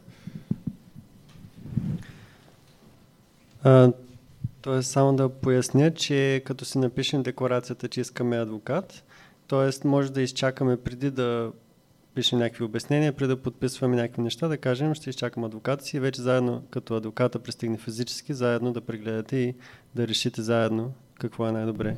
А, точно така, като много казвам, че има там два, две възможности за адвокат. Една, едната е вие да посочите конкретен адвокат, който да идва с по ваше нали, воля за плащане там, както се разберете. И другата е да адвокат, който е от дежурните. Така. Но при всички положения, ако сте посочили искам адвокат, изчакайте, мисля, полицията няма какво толкова да прави с вас, докато не дойде адвокат. И един пояснителен въпрос. Аз се си мисля, че би било най-добре да се посочи искам и на служебен, и на определен адвокат. Това би било окей okay, или? Нямате такава възможност. В смисъл не може... Няма възможност едновременно и служебен и посочен. Служебен е само ако а, нямате възможност вие да си посочите няма възможност и двама. Тоест не може да напишем на двете искам. Ми, да, то, може да го напишете, но а, реално тогава да смисъл, трябва да дойде посочени от вас адвокат. Нали, пък този другия не би трябвало да го викат така ситуация. Мо, моето конкретно притеснение беше да кажем, че си мислим, че имаме някакъв адвокат на ум, но да кажем свързваме се и не е възможно да дойдат или нещо се случва и в този случай сме се отказали от служебен адвокат и оставаме без адвокат.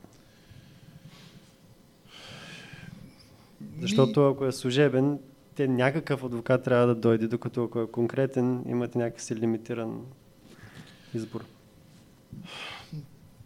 Отново тогава пък трябва да, да, да, ще трябва да влезете в някакво а, обяснение, защо не може той... Окей, okay, мисъл,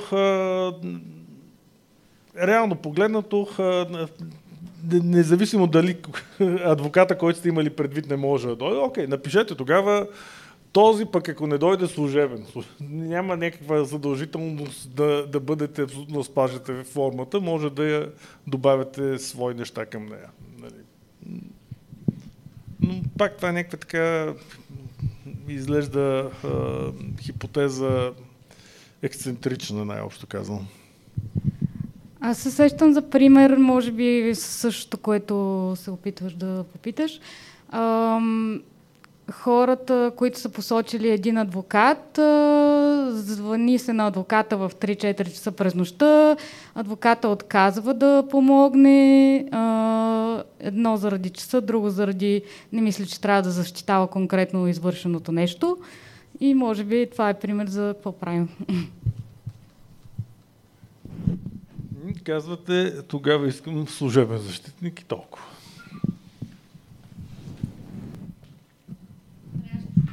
Ще си позволя малко... Да, извинявай, Ради, искаш нещо да, да кажеш? Аз имам въпрос също. а, въпросът ми е следния. За мен стои като неясен въпрос, свързан с служебния адвокат. А, в Закона за правната помощ, в много от хипотезите, в които се дължи такава, е включено условието лицето да не може финансово да си осигури такъв. Как стои въпроса при задържането, защото такава отделна хипотеза мисля, че нямаше, ако не се бъркам. Тоест, само ако лицето не може да си позволи финансово такъв адвокат ли ще му бъде осигурен, а, и кой в крайна сметка ще плати сметката, дето се казва? Това по принцип за финансовата помощ е за служебния защитник, който е по някакви всевъзможни дела, е, които може да влезете наказателно, гражданско, административно и, и така. Дежурният адвокат обаче е отделна фигура, то е само в конкретни ситуации, една от които беше задържането в полицията. Там няма изискване да доказваш, че ти не можеш да си го позволиш. В самия закон за правната помощ той е уреден като отделна фигура. Тоест там няма, няма примерно, към тази декларация няма допълнителната декларация, която иначе ако ще водите, се води наказателно производство срещу вас и вие искате вече някакъв защитник, там попълвате и декларация за имуществено, семейно и още не знам какво състояние беше. Та там показвате, че не мога да работите, че сте безработен, нямате доходи и така нататък и така нататък. Дежурният адвокат е друга и отделна фигура. Окей. Okay. Нали, както казах, малко ще обобщя до момента какво си говорихме за конкретните права при проверка на лични документи и при арест и да преминем нали, конкретно вече какво може да се направи, ако за съжаление сме жертва на полицейско насилие, а също така и какво може да направим, ако видим, че някой друг е. А, така за правата при лични документи си говорихме за изначалното легитимиране на полицаите, които те са, което те са длъжни да направят, за представяне все пак на причина, поради която може да се извършва проверката, а, за установяване на самоличността от други двама присъстващи с установена самоличност, за ако се стигне до обиск, трябва да се представи причина за него и при обиск може да не може, ами хубаво е да изискваме свидетел и копия от съставения протокол. Разбира се, имаше много специфики, но те могат да се чуят в самия запис за правата при арест, правото на адвокатска защита, правото на телефонно обаждане, на това а, да мълчим и да не даваме обяснения при определени условия. А, да се даде копия от всички документи и нали, разбрахме, че в самите бланки обикновено много ясно са, а, имат разяснителни текстове относно самите членове, които се ползват като информация в бланките. А, ако може все пак, а, нали, имаше и въпрос свързани с полицейското насилие, но а, да, всъщност хайде направо да си говорим и в посока на това ситуация, в която сме жертва на полицейско насилие, какво следва ние да направим. Ради спомена някои неща за прегледа, който веднага може да изискваме и че може да отидем а, при определени медицински лица и така нататък, но ако може нали, да го обобщим някакси. А, ами сега ще се опитам да обобщя и Калин се надявам да ме допълни, ако нещо пропусна, защото нали, не съм изпадал аз в тази ситуация и може би чисто практически на терен има неща, които ще пропусна. А, но да, ако а, пострадам от полицейско насилие, то може да стане или непосредствено преди да бъдем отведени в районното управление, или в самото районно управление. А, това хич не е трудно да се случи, особено ако няма наоколо свидетели и камери. А, напротив, във всяко районно управление си има необходимите помещения без камери, където се извършват тези дейности. А, и не ми е известно на мен да има районно, където това да не се случва. А, освен това има, разбира се, и перфидни тактики, с които могат да ни бият без да оставят особено големи следи. Сега по а, наказателното право има разлика в тежестта на телесните повреди, които ни нанасят и според тази тежест се променя и а, отговорността, която носят а, извършителите. Но дори при лека телесна повреда, т.е. ако не са ни щупили нищо, нито зъб, нито кости, а, полицаите винаги носят а, отговорност пред а, закона и то отговорността се ангажира от прокуратурата. Т.е. това са престъпления от така наречения общ характер. Не е нужно ние да си наймем адвокат, и да си го преследваме това по някакъв частен ред. А, напротив, дори при лека телесна повреда, когато извършителят е полицай, а, трябва да се обърнем непременно към прокуратурата. А, защото тя е отговорна да извърши, т.е. да преследва това престъпление.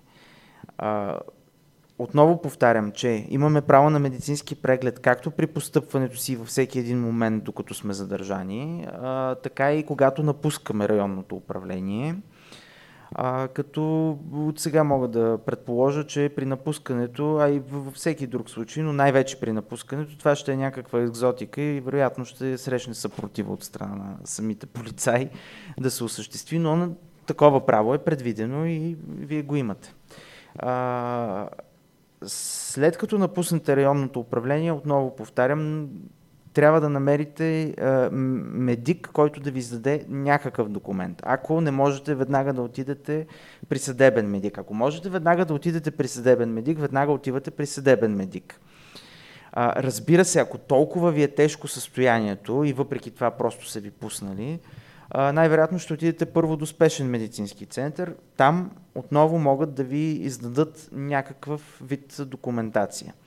След което при първа възможност, но желателно е, силно желателно е в рамките на 3 дена от това, което се е случило, от побоя, да посетите съдебен медик, който вече да ви да, да издаде съдебно-медицинско удостоверение. По принцип, при престъпления от общ характер, включително извършени от телесни повреди, извършени от полицаи, а, такъв преглед и такова удостоверение а, трябва да назначи прокурора и то е безплатно за пострадалото лице, но когато подадете жалба в прокуратурата, а, тя няма да бъде обработена, може би седмици, месеци, а, дълго време. А е желателно в рамките на 3 дена след нанасенето на телесните повреди а, да, да се здобиете с такъв, такова удостоверение. Защо 3 дена?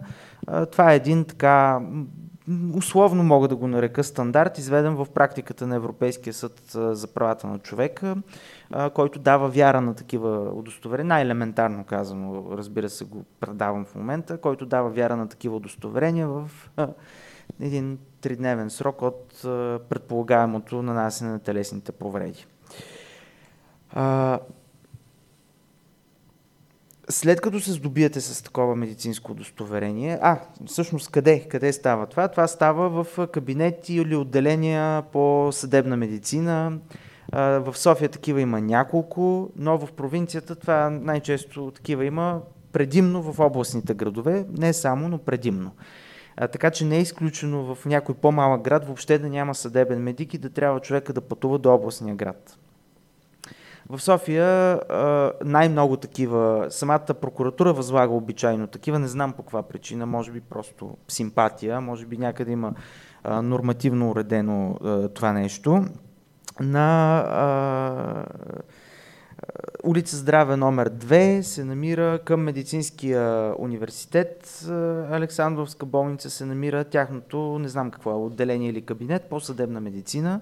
Прокуратурата най-често, всъщност винаги в случаите, в които аз съм виждал, там изпраща хората да си извършват а, такива медицински удостоверения. Но такива кабинети има в а, Пирогов, а, по едно време беше закрит, но последната ми информация, че отново го има.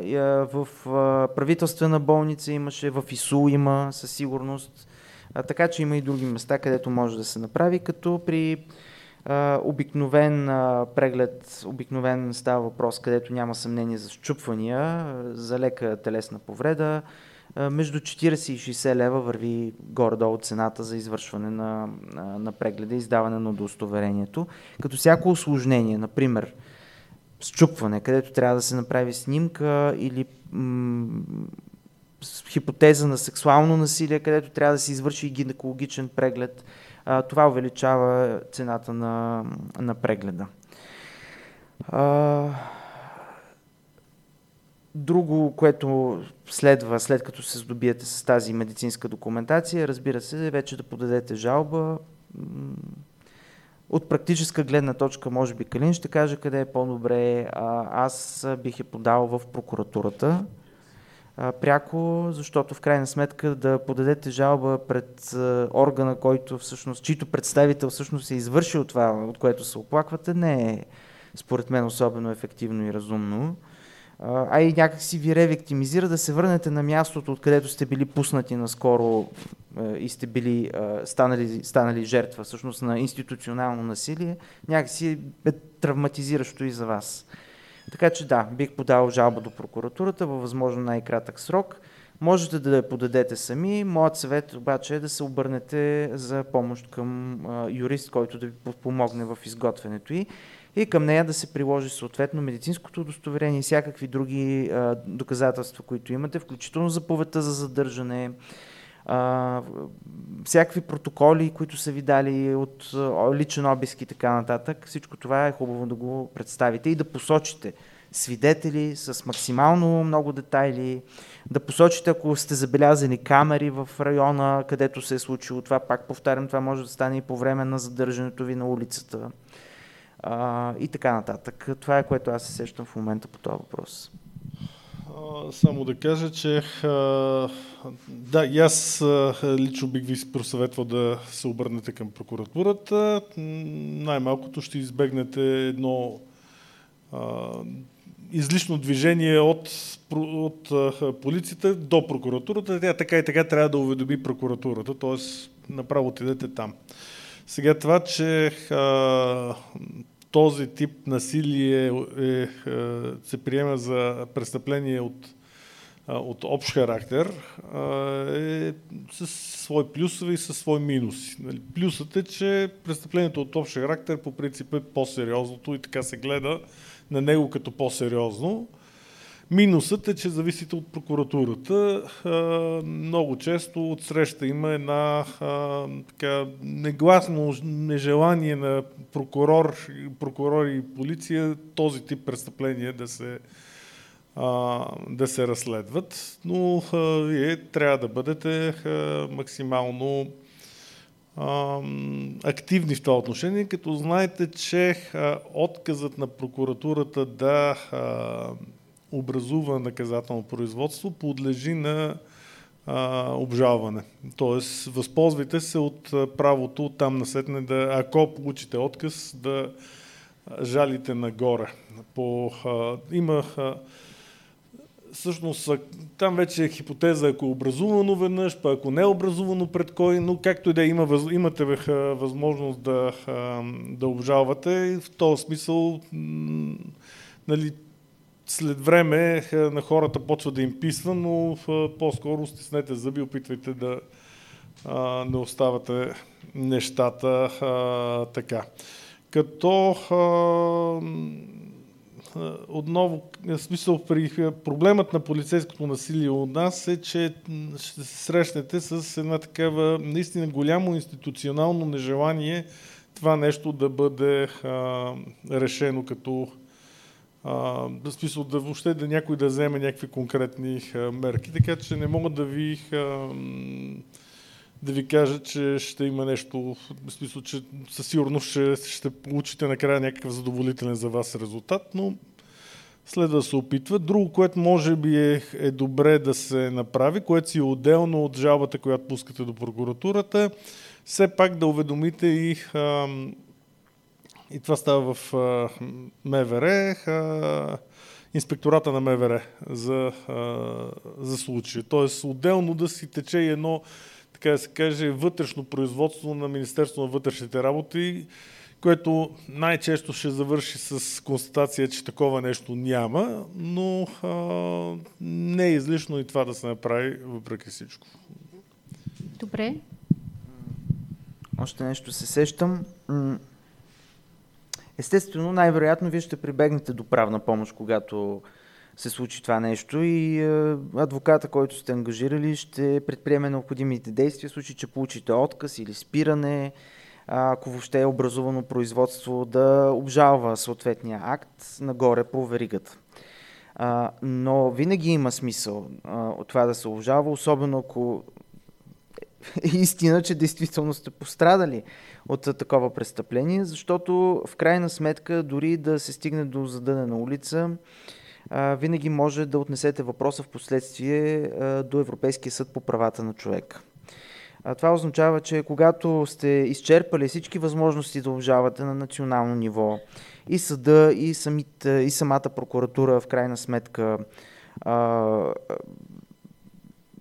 откажат да образуват досъдебно производство или то е прекратено или въобще не се стигне до установяване на фактите такива каквито са и на лицата, които са извършили това, което сте претърпели. Има възможности, има варианти, в които може да подадете жалба до Европейския съд по правата на човека. Възползвайте се от възможностите за обжалване до последно и се консултирайте. Винаги можете и с Българския Хелзински комитет, и с, предполагам, колегите от Български адвокати за правата на човека, и въобще с адвокати, които знаете или разберете, че имат опит в такива наказателни, наказателно-правни въпроси пред Европейския съд по правата на човека, да се консултират. Изчерпвайте всякакви възможности. Това може да продължи с години, може да се обезсърчите в един момент и да си кажете няма смисъл, но е твърде възможно така да пропуснете една реална възможност, поне отговорността на държавата да бъде ангажирана. Така че се възползвайте от такива възможности до последно. Много благодаря за тези пояснения. И аз нали, радвам се, че спомена и Българския хелзински комитет. Знам, че е доста чувствителна тема и за, а, и за тях, за вас. А, един, нали, може накратко просто да кажете, но има го и като въпрос, пък и някакси предвид нали, темата полицейско насилие, възниква въпроса има ли нужда да се притесняваме, да кажем, пред съдебния медик, че е било полицейско насилие, има ли някаква... Срещали ли сте случаи, в които сте чували, че съдебният лице, съдебния медик се притеснява от това по някакъв начин? Аз поне тук в София не мисля, че а, подобен тип притеснение е основателен и има някакъв някаква причина да го да, да изпитвате. Се извън София нещата може би стоят малко по-различно, особено по малките населени места. Там да кажем, че е възможно, защото, нали, знаете, всички се познават, но тук в София не. Но в такъв случай, ако имате такова притеснение, а, вие все пак отидете и ако видите а, знаци белези за някаква тенденциозност от страна на съдебния медик. От една страна, той в крайна сметка трябва да състави удостоверението и вие ще видите дали то отговаря на истината. И от друга страна, винаги имате възможност след това да посетите друг съдебен медик в друга болница, понякога в същия град има, понякога в друг град имате такава възможност. няма пречка да си набавите второ съдебно медицинско удостоверение. Да не говорим, че нерядко самата прокуратура назначава в последствие ново, нов съдебно-медицински преглед по разни причини или пък някаква експертиза се прави в рамките на делото. Да. А, смисъл, експерт, ако се стигне до образуване на наказателно производство, експертиза задължително ще бъде правена и експертизата ще се базира именно на тези медицински, които съдебно-медицински удостоверения, които сте събрали. Дали е едно, дали е две, даже ако са две, може да се окаже и по, по-удачно и добре. Така че, да, особено ако има противоречие, там трябва вече да отговори каква е причината за тези наранявания, дали те отговарят на, на някакси на това, което вие казвате и така нататък. И така нататък. Добре. Ам...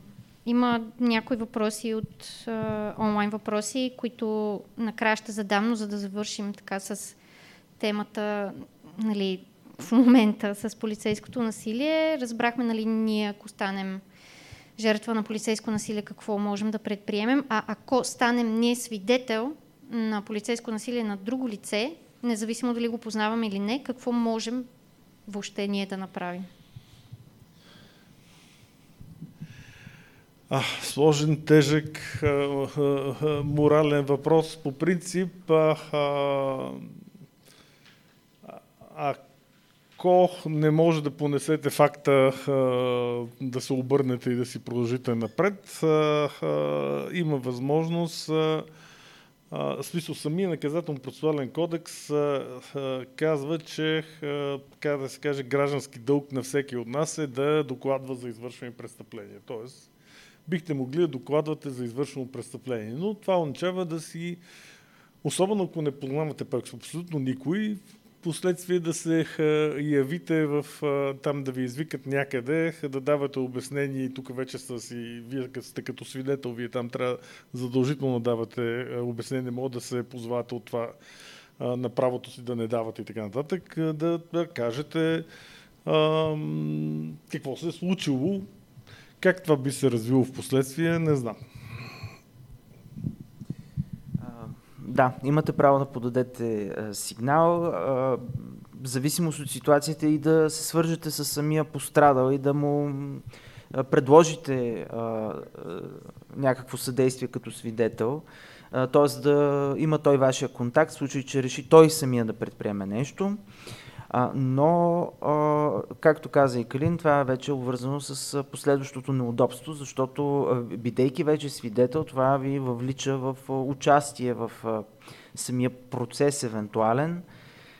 Т.е. ще бъдете повикани най-напред от полицията, евентуално може би от разследващ полицай, ако въобще се образува досъдебно производство, да давате показания или пък сведения, ако е само предварителна проверка.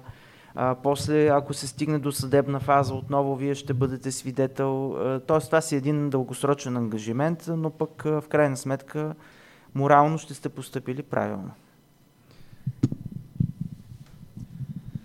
А, исках да попитам, свързано с това, когато сме свидетели на нещо да правят полицията, да кажем побой на улицата или дори просто проверка, а, можем да ги снимаме? А, съответно е ясно, че на тях това няма да им хареса. А, и също има движения по други части на света, които се казват Copwatch, а, което на практика е това, заснемането на полицията по всяко време, един вид полицействане на полицията от гражданите. И всъщност въпросът ми е какви са правата ни около това и дали, да кажем, записваме нещо, каква тежест би имало то и така.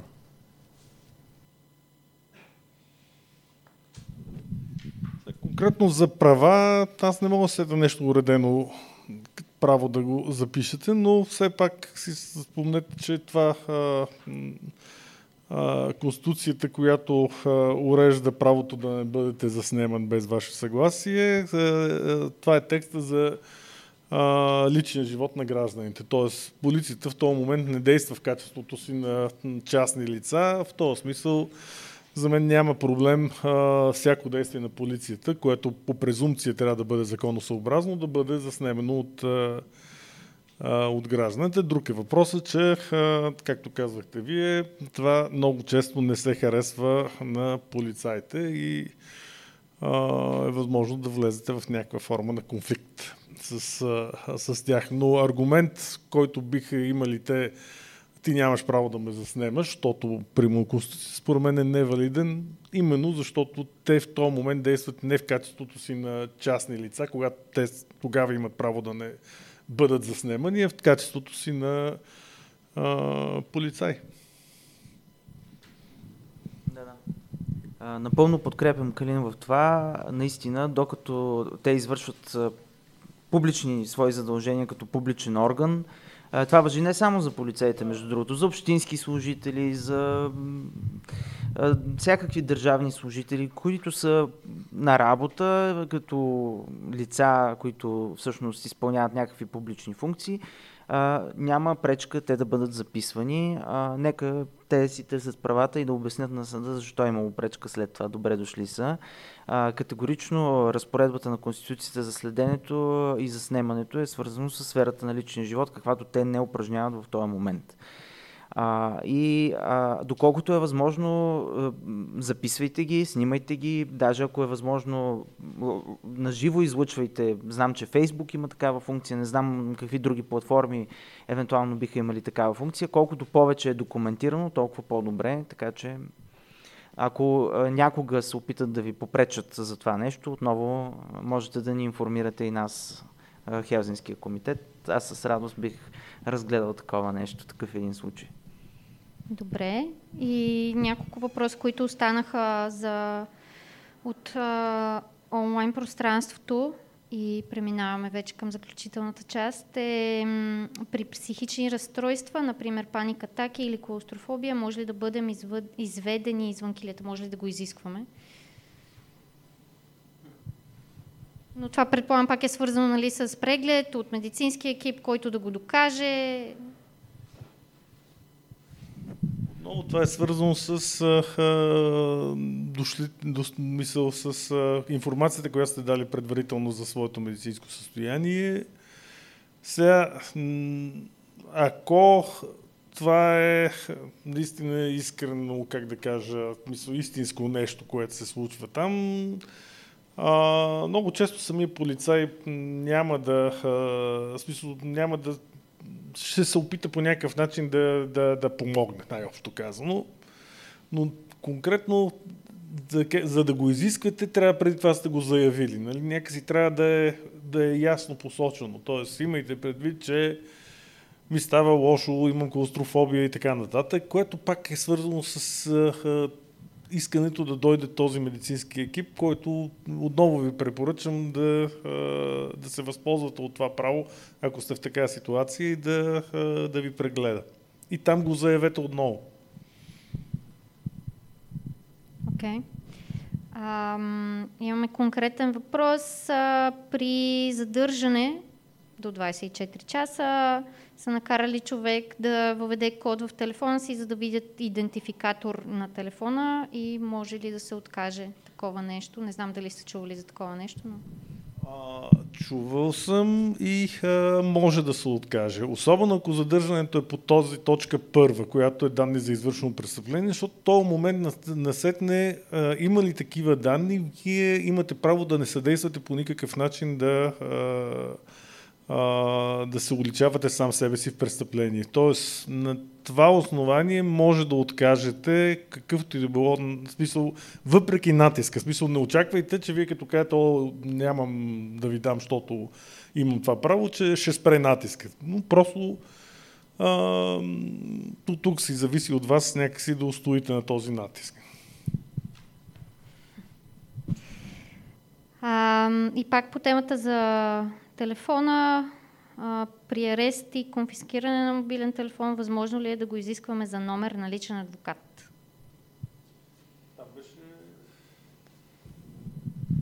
А, моето, моето мнение е да, а, но какво ще е мнението на полицайите в районното е друг въпрос. В а, инструкцията за задържането, от която по-рано ви изчетох списъка на неща, които са изключени от а, кръга на тези, които се отнемат при задържането, е включен бележник, т.е. още са на аналогова система в тази инструкция. Бележник, в който имате контакти с адвокати, с близки, които искате да бъдат уведомени. А, ако го тълкуваме по-разширително, бележник и електронния бележник във вашия телефон, според мен би трябвало да ви дадат такава възможност. Дали обаче на практика това ще се случи, честно казвам, изпитвам големи съмнения но това след това е основание всъщност отново да успорвате техните действия в последствие. Mm-hmm. Бележници с телефони за контакти за правна помощ и близки. Това пише в инструкцията. Окей, okay. добре.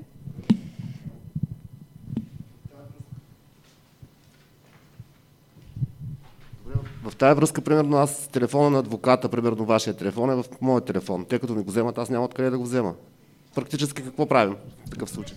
Или аз не разбрах. Искате, това за отговорът отново е. Поискате да казвате, искам да се... По, да, да, телефона на адвоката ми е в телефона, да го включим, за да го да се обада. Вие в крайна сметка па може да се обадите от своя собствен телефон. Това не е нещо, което... А, полицията не е задължена да се обади. Нали, смисъл, вие може да се обадите. Така че това е. Окей. Okay. Има един въпрос, който подозирам, че ще трябва отделно събитие за него да правим. А, може ли няколко думи за правата по време на протести и по-конкретно за полицейски натиск от сорта на нямате право на рейнбоу флаг?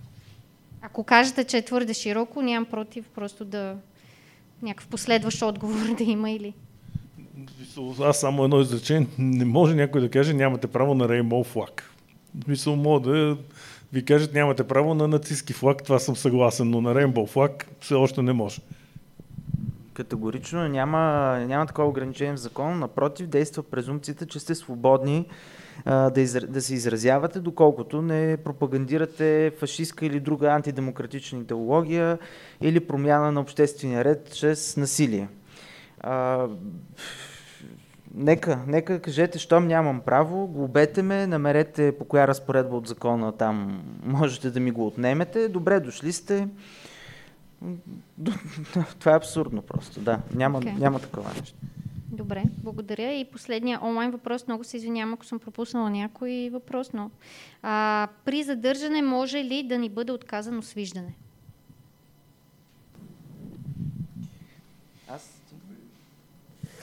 А, ами зависи, зависи с кого. Значи с вашия адвокат или с а, дипломатически представител, ако сте чужденец, те имат право да дойдат да ви посетят в арестните помещения. А, с предварителна заявка имат право да ви посетят и от неправителствена организация. А, вашите близки могат да ви, близки обаче, само близки, т.е. семейство, а, могат да ви посетят а, и да ви донесат храна, даже в инструкцията за задържането пише изрично, могат да ви носят храна, дрехи и лекарства могат да ви донесат. А, и не пише това да става по предварителна заявка. Омбудсманът също без предупреждение може да посещава арестните помещения. Практически свиждане в тези 24 часа е, те кажа, че много, много, много, много рядко се а, случва. Най-често храната се дава на а, там, който излезе от полицията и по този начин става предаването. А, по отношение на кон- конкретно на свиждането, в, в моя опит, по време, по време, в периода, в който бях задържан, имах дългосрочна партньорка, но само защо, но заради това, че нямахме сключен брак, не и позволиха да, ми, да ме посети, а позволиха само баща ми да посети. И после, ако остане, време, ако остане време, бих искал да разкажа малко повече. Сигурно би било интересно и за другите, за моя случай с задържането. Има ли какво да направим? Няма, нали? Смисъл. Не, аз отново казвам, че смисъл, те 24 часа чак свиждане мисля, окей, да да знам, но на мен ми изглежда, че нали, няма так, чак така да голяма драма, но пък може да е успокоение за близките, те видят, че си, нали, бит, не си бита, ми жив и здрав и така. Но а, а, аз лично не виждам чак толкова. А, смисъл, право на свиждане, то всъщност е уредено в закона, но практически, пак го казвам, че чисто практически им, не виждам как ще се изпълни. Но е хубаво да се случи точно за това, което и Калин казва. В случай, че сте станали жертва на малтретиране от полицейските органи, това е много силно средство, нали, някой да ви посети и със собствените си очи да се увери в какво състояние сте. А, но да, имате, има такова, такава предвидена възможност, дори пак казвам в собствената инструкция на МВР, така че не могат да откажат, стига да сте в кръга на близките, с изключение на хората в фактическо съжителство, защото просто то не е уредено в тази си част. А и самата инструкция говори просто за близки в най-общ смисъл. Ако се включва в фактическото съжителство, беше редно да бъде изборено, именно защото то не е уредено никъде и е, за отделните случаи се урежда. Да. А, и конкретно за свиждането, от момента в който нашите близки са информирани, във всеки един момент те евентуално могат да поискат свиждане. Окей, okay, да, могат. Добре. А, аз предлагам частта за споделяне да остане за след последния ни така, въпрос а, към а, Ради и Калин, а, тъй като нали, пресрочихме малко двата часа. Ако те желаят евентуално да тръгнат, абсолютно а, уважаваме това тяхно право.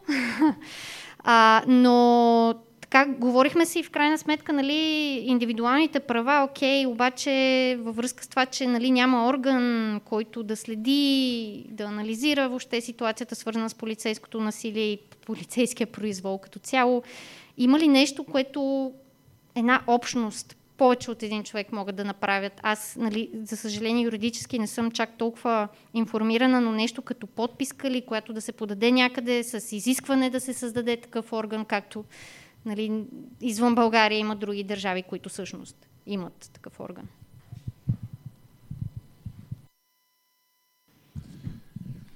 Аз живота малко ме е убедил, че е, създаването на твърде много органи не винаги води до а, желаните резултати. По-скоро трябва да се натисне а, прокуратурата да си върши работата и това е правилният орган, който трябва да се мисля, реално има властта да се бори с а, а, подобен тип явления. Иначе, ако създадем там някаква, де да знам, мисъл, камера на следене на полицейското насилие, ще имаме просто още една администрация, която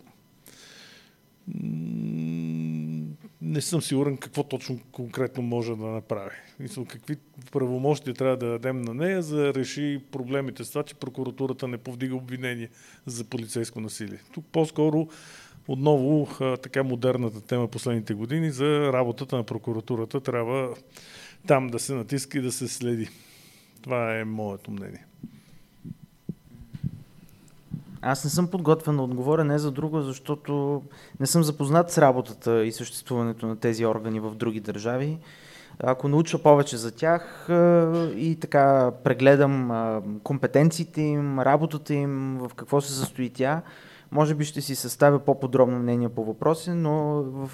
и да се присъединявам към Калин, отговорност на прокуратурата е да преследва тези престъпления и а, проблемите, с които често се сблъскваме в практиката, са свързани именно с а, тази близка работа на, прокур... на прокуратура и полиция а, по всякакви други дела. А между другото, тя трябва да бъде такава и по такива, защото в крайна сметка а, разследващи полицаи вероятно ще разследват своите колеги за това, което се е случило. А, така че трябва да се уверим на първо място, че сега действащите институции въобще функционират нормално и качествено. А, а това е много сложен въпрос. А, знаете, напоследък се дебатира смяната на главния прокурор по ред причини, свързани с качеството му като личност и с а, избора по, по, по силата на който той стана главен прокурор но тази смяна сама по себе си няма да, да реши а, въпроси като този, например, свързан с полицейското насилие, а, защото в самата прокуратура като институция, иерархична институция, има култура. Има си собствена вътрешна култура. И какъв, какъвто и човек да сложиш ти отгоре, докато има такава култура в самата институция, а, това няма да се промени. Тоест някакси трябва да се създаде чувствителност в самите прокурори, а, защо не и в разследващите полицаи, които на мен не ми е известно разследващите полицаи в България, отварям една скоба, да имат някаква форма на сдружаване на собствена структура, което е много странно за мен и интересно и любопитен въпрос, извън, разбира се, трудовоправните там синдикални структури. А, а, а, а е хубаво да имат някаква такава а, форма на която да осигурява дискусии, обучения, кариерно развитие, дето се вика, не в, в смисъл на издигане, но в смисъл на а, натрупване на опит, знания и умения. Тоест някакси трябва да се подходи към а, тези институции и към повишаване на чувствителността им. Много е лесно да се каже, разбира се, това как да се случи е друг въпрос, много сложен. Това, което аз мога да предложа, е на първо място много документална работа, документалистика в най-общия смисъл на думата. Тоест да има някакво централно място, където да се събира такава информация а, по дати, с конкретни инциденти, към всеки един от тях да има информация дали е подадена жалба, до кого е подадена жалба, тя може да бъде подадена до прокуратурата, може да бъде направен опит да се инициира дисциплинарно производство вътре в самото, в самото Министерство на вътрешните работи. Хубаво е да има, дето се вика, една екселска таблица, където тези данни да бъдат събирани. И така много лесно, дето се казва и с Excel филтри, може да се види за тая година, за този месец, колко случаи е имало, колко от тях са подадени към прокуратурата, колко образувани досъдебни производства има, колко откази има а, и да се направят едни красиви графики възоснова на това и да се види реалната картина на това, колко от тези случаи въобще стигат до а, разследване и ако стигат до разследване, стига ли то до съда и ако стига то до съда, стига ли то до присъда и стига ли въобще до някаква чисто дисциплинарна отговорност на тези а, извършители, в крайна сметка. И това ще покаже всъщност доколко тези институции въобще работят по проблема. И непрекъснат натиск, застъпничество пред тях на всякакви нива. Много е лесно да отидеш само при главния прокурор или министъра и да кажеш тук има проблем. Надали той ще каже, абе гледай си работата, такъв проблем няма. Той ще плесне с ръце и ще каже, о да, наистина така е, аз го знам, Отутре започваме да работим по този проблем. А, но има нужда да се работи на всякакви нива. а, на ниво областни дирекции с, с съответните директори, на ниво отделни районни управления с техните началници, а, на ниво академия на МВР, а, и отново се връщам към въпроса за самите разследващи полицаи, защото в 90% от случаите те вършат 90% от работата а, по набиране на доказателствата и представянето им вече на прокурора, който да реши какво да прави с тях. Само а, това, което каза, а, имаме преди 10-15 години, може би, имаше към Министерски съвет нещо, което се водеше като институт по криминология. Тоест, нещо, което към Министерски съвет изследваше самата престъпност като такава. Мисъл, и наистина, там, оттам, примерно, съм искал преди години някаква статистика относно някакви конкретни престъпления, какви са, колко са, как са.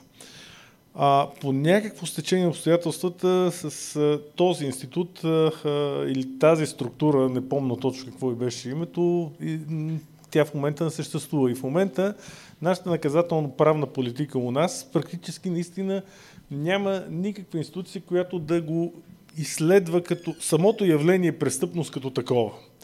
Тоест, може би, ако ще се мисли за някаква, такъв, за някаква а, институция, която трябва да отговаря, така като го описат и ми звучи отново да се а, възстанови работата на а, този център, който наистина да даде някаква обективна представа за престъпността като явление у нас, което в последните а, а, години а, липсва и наистина работиме съвсем насляпо. Всъщност, много често у нас законодателните промени в каквато и да било насока, и в това число и наказателно-правната, са просто някакъв нещо в момента медиите зашумяват и някой в момента в Народното събрание решава, че ще използва чисто популистично тази теза и как се правят закони е много така проблемен момент а,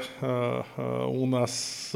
Тоест, такъв тип институция а, вероятно ще ни трябва. И накрая в рамките на шегата, а, което и, и шега има етап, имайте предвид, че в момента последните няколко месеца се развива истинска война между прокуратура и Министерство на вътрешните работи. Тоест, може би сега е момента да си търсите правата срещу полицейското насилие, защото прокуратурата ще се опитва да търси проблемите в МВР, защото наистина са в война, колкото и така невероятно звучи. Наистина е така. Окей. Okay. Да речем, че оставяме сравнително въпроса отворен, заедно с вашите коментари и доколкото аз успявам да разбера, просто да си търсим правата макар че нали, в някои ситуации е доста психически и емоционално натоварващо, но нали, ако можем да си оказваме подкрепа помежду си. А, така и да, преминаваме към а, другата част, която ще си говорим за някои практики в чужбина. Предавам микрофона на съорганизаторите.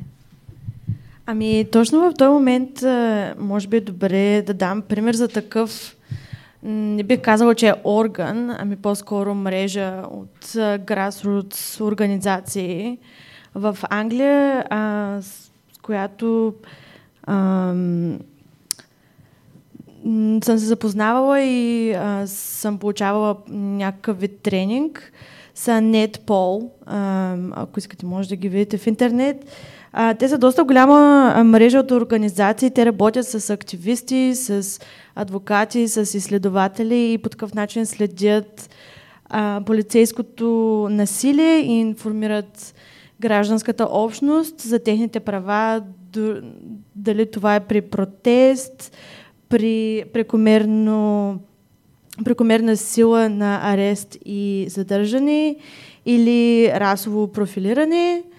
А, в последните години особено много са се разра, разраснали, много организации а, търсят тях за съвети, те разбират от закони, те разбират от това а, какво се случва на протест, какви са правата и а, свободно споделят информация на такива теми. И чрез а, изграждане тази осведоменост, те се опитват а, просто да, напр... да направи по-лесно м- споделянето на информация за правата ни, което а, събитието днес доказа, че знаеки правата си повече, можем да устоим на този натиск, който полицията има срещу нас. А, и така също те работят с различни общности, общност, sorry, общностни групи, както и така наречените legal observers или законни наблюдатели. Аз лично съм била законен наблюдател на няколко протеста и съм преминала през такъв тренинг а, с професионалисти, а, запознавайки се с а, правата на протестиращите, с това какви права а, или по-скоро как, какво е разрешено на полицията да прави при протест и съответно различни поли, полицейски стратегии, които а, този а, законен наблюдател да, да записва. На, през целият протест аз записвах на всеки час, минута, къде сме, къде отива протеста, а, кой полицай е ритнал, ко, а, какъв човек, записват за тези номера.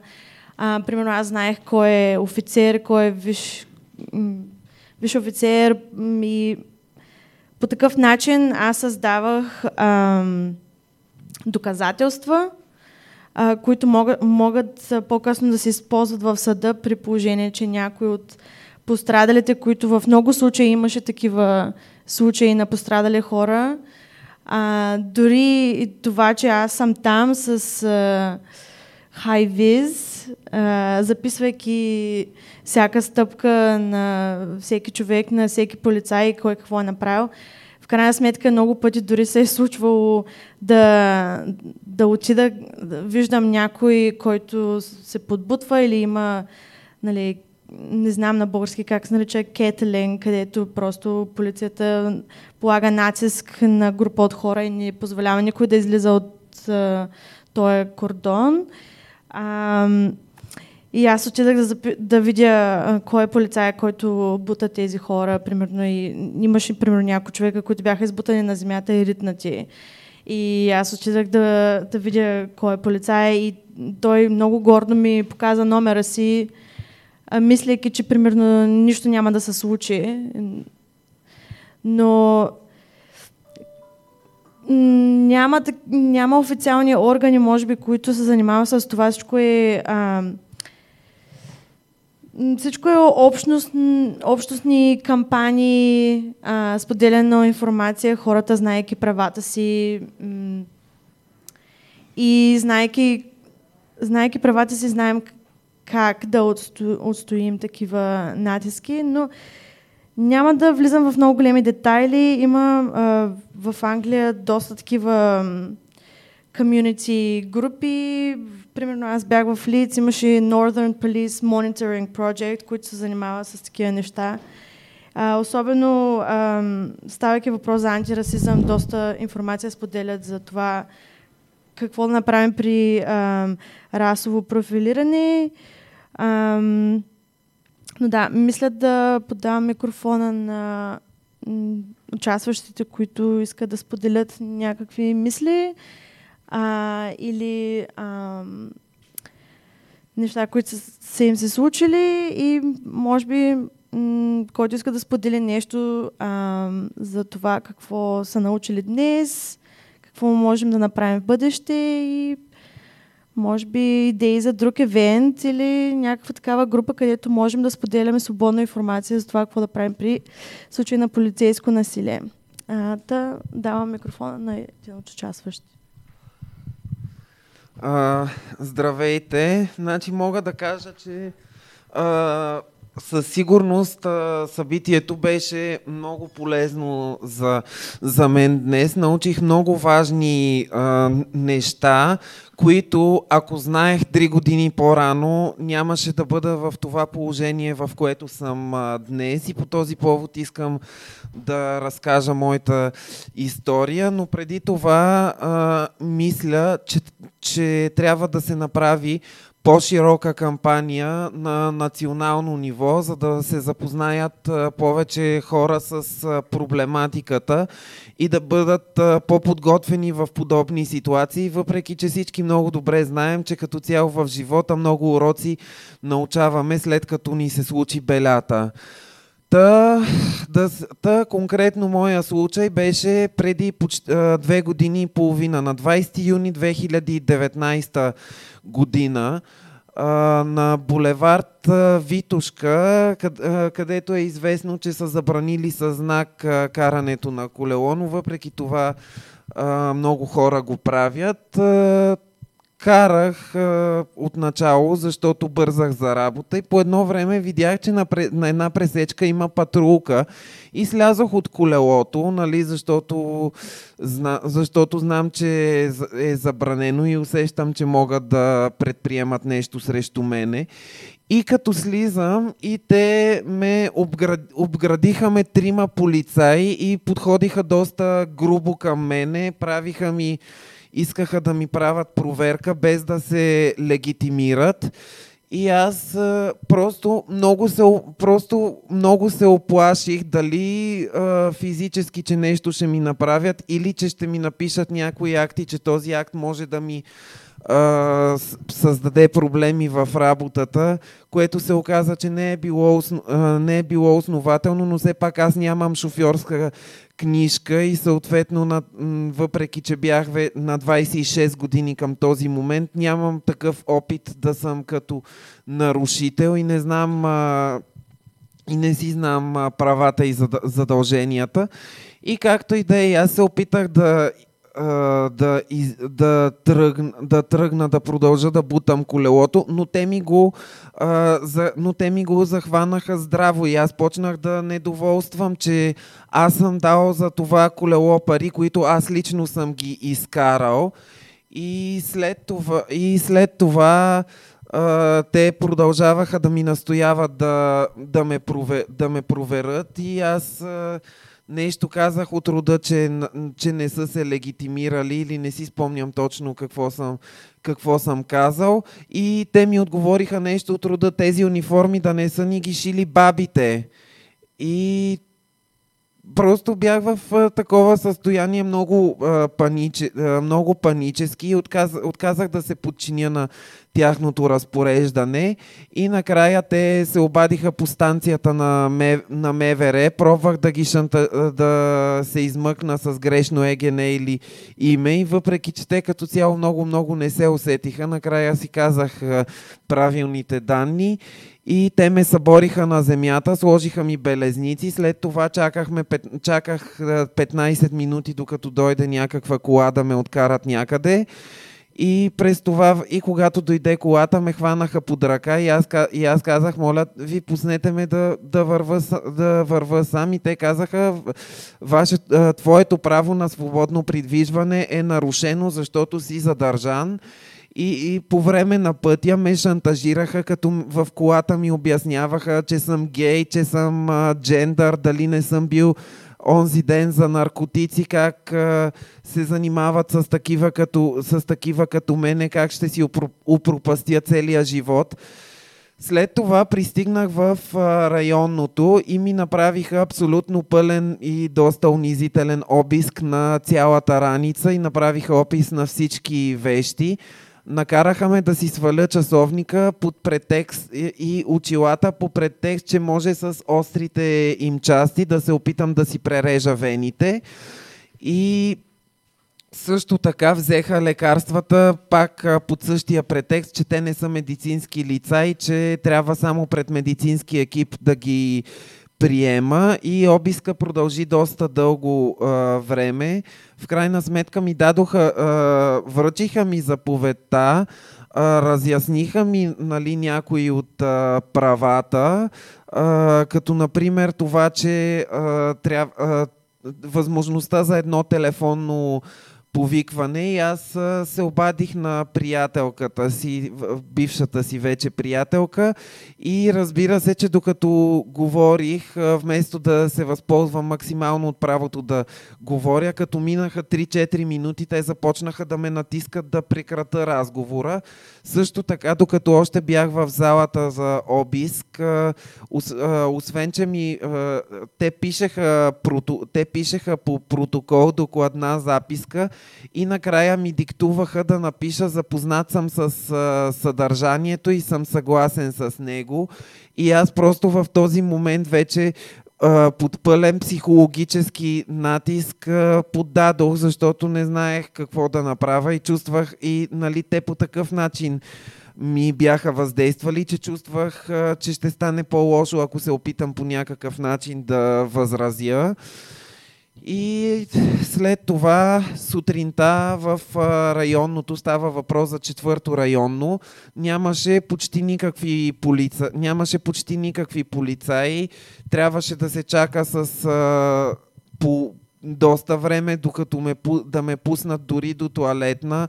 Отделно а, казах по-рано, че медицинския екип се забави с а, повече от 2 часа от а, заявеното, но разбрах от вас за пропуска, че не съм написал а, а, такава заявка в писмен вид, която да успоря. След това ме викнаха да дам а, показания и естествено не са е, сега разбирам, че е можело да откажа да дам а, такива, а аз а, под а, този натиск дори си позволих да напиша в тези показания, че не съм нанесъл телесна повреда на полицая, което да, а, говори за за натиска и накрая, и накрая ме пуснаха едва в последната секунда от изтичане на 24-те часа и ми връчиха приз, а, призовка, произ, производство. А, колелото беше с... А, ми го върнаха с а, повреден, а, ур, с повреден уред, т.е. скоростомерът ми беше а, скъсан и след това последва момента да потърся правна, да потърся правна помощ и, на, и намерих първата адвокатка по линия на, на, майка, на майка ми и баба ми, която в последствие се оказа доста лош избор, защото тя ни гарантираше резултати и в, за двете години работа с нея ми взе 2400 лева без да ми да издаде никакъв документ срещу това. Uh, и освен това, тя беше, тя беше също от, по-стара, от по-старата школа и се опитваш и си мислеше, че може да разреши проблема с, чрез, както е разрешавала през, преди 20 години, чрез познанствата си с съди и прокурори да и, да и отменят делото също, също така настояваше да държа на, на версията, че не помня. И най-важното е, че когато а, за втората инстанция миналата година взех нов адвокат, тя не ми беше разяснила, че имам възмо... това, което раз... научих две години по-късно, че съм имал право в, първа... в най-добре в първите три дни или поне в първата една седмица от а, случая да поискам от СДВР провер... проверка на полицаите за установяване на подобно нарушение. Тоест, а, нали, вярно е, че незнанието не е оправдание, но е факт, че тя не, е, че тя не ми е разясни, не ме е подвела и не ми е разяснила подобни права. След това последва последваха серия от а, експертизи от а, вещи лица, които уж бяха добронамерени, но написаха но действаше се в посока, че за да бъда освободен от наказателна отговорност, аз най-напред бях съден за хулига, за хули, ми беше повдигнато обвинение в хулиганство. Трябва един вид да имам а, психологично състояние, което да показва невменяемост. А, а то, а, както и да е, след това през а, пролет... А, през пролета дело, на 2020 година делото влезе в съда, като адвокатката, която обещаваше, че няма да влезе в съда, казваше по-добре да влезе в съда, там ще ги разбием. И там а, протакваше постоянно и там тя протакваше постоянно а, цялото дело. И а, тъй като е адвокатка на, на майка ми, ми отклоняваше по всякакъв начин вниманието от, не, от нея и накрая вярваше, че с, а, на, а, че с назначаването на психологични експертизи от а, избрани от моите психолог и психиатър, които се явиха като свидетели в съда, а, назначени от тях вещи лица, а, уж поверени, ще ме спасят, но в крайна сметка и, но в крайна сметка съда а, се произ... а, ме призна за виновен и ме глоби с 1000 лева и 2100 лева разноски. А, като в същото време тов, а, в същото време адвокатката ме беше подвела а, да не се явявам пред съда, което според следващия адвокат е било голяма грешка, защото по този начин е можело да дам повече, а, подроб... да дам повече подробности за случая и съдята да придобие по-лично впечатление от мен и това евентуално да при, да промени хода на действието. Освен това, аз по време на тези изследвания, на последните експертизи, докторите ясно ми, раз, ми разясниха правото, че мога да откажа изследването, но също по този начин, подведен от системата, от конкретната адвокатка, аз вярвах, че ако си изпея песента, историята на живота, всички подробности, че това ще бъде в моя полза. И след това назначих друг адвокат, който ми посочи много, посочи много грешки в цялостното протичане на процеса. Написахме становище до председателя на първоинстанционния съд и делото влезе в градския съд. Явих се пред, явих се пред съда като цяло не ми беше дадена възможност да говоря прекалено дълго, а докато а, там бяхме аз, адвоката и прокурора, и прокурора беше изключително убедителен в тезата, в тезата си, кът, а, която е и обвинението, което почива на база на историята, разказана от а, полицайите и повторена сто пъти, как на публично място пред, а, пред много хора надлежно са се легитимирали и аз а, нарочно съм, а, съм им посегнал и съм ги, и съм ги ударил, което не, не отговаря изобщо на истината. И а, прокурора беше изключително убедителен в а, своето изказване и в, и в начина по който вярваше, и вярваше в това, че се е случило. И въпреки, че се опитах да, въз, да възразя и го направих, а, това не ми помогна. И в момента и, и в крайна сметка получих окончателно решение от uh, съда пред потвърждаване на наказанието по член 78а и покана за изпълнение на, съдебни, на съдебното задължение. И адвоката ми, разя, ми разясни, че, а, мога да не го, че мога да не го плата, но има голям риск да бъда потърсен от а, съдебен изпълнител и това като цяло е е, е моя случай, който, иска, който исках да разкажа и ако имате, възмо, ако имате възможност или след, след срещата, ще, ще се радвам да, да ви задам няколко въпроса, ако не да се оговорим за друг ден, когато ще имате тази възможност. Благодаря ти, че имаше кораж да споделиш своята история с нас. А, някой друг да иска да сподели мисли а, или случки?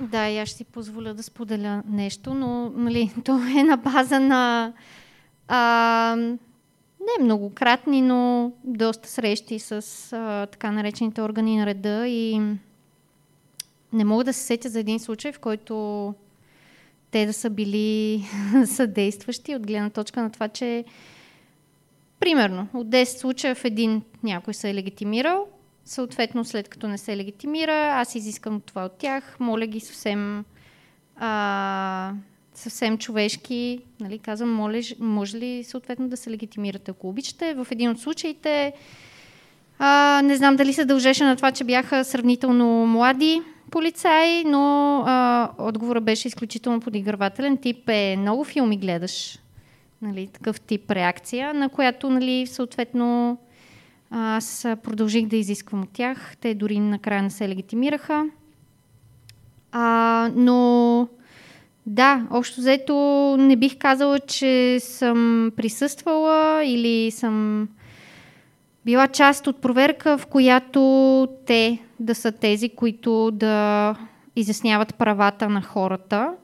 Нали, за това и ние предприемаме и такива мерки, като събития като това, за да може ние предварително да сме информирани, макар че се, нали, някакси се надявах, че няма нужда от такива събития, но затова го правим и да, смисъл общо взето моето впечатление е, че този, как да го нарека, това звено на Министерството на вътрешните работи просто, нали, наред с всичките истории, просто в по-голямата си част някак си оказва един психологически натиск, който може би това беше един въпрос, който трябваше и аз да задам, но бих се възползвала сега какво, как се доказва психологическо насилие, ако няма свидетел. Смисъл, разчитаме на морала на присъстващите други полицаи, как става смисъл. И въобще, като излезем, примерно, от арест, сме били жертва на психологическо насилие, включително на обиди, ето както той сподели, а, това, предполагам, се влиза в графата полицейско насилие, или?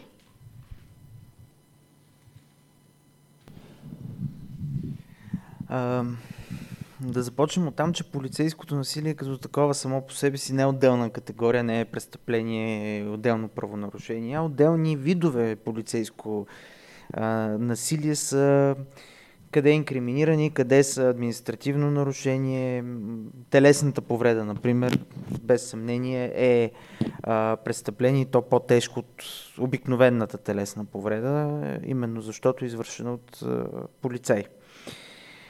А, колкото до психологическото насилие, да.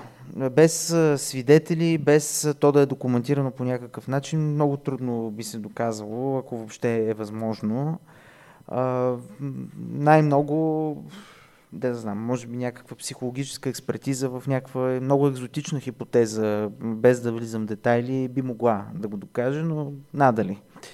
В реалния живот често ще имаме такава, такава възможност. А, но това, например, че много пъти а, сте присъствали на проверки а, и сте виждали как полицаи не се легитимират, дори когато това е изрично искано от тях – е основание да подадете един сигнал до съответното районно управление или до областната дирекция на МВР. Няма значение, че няма да има никакъв резултат от това нещо.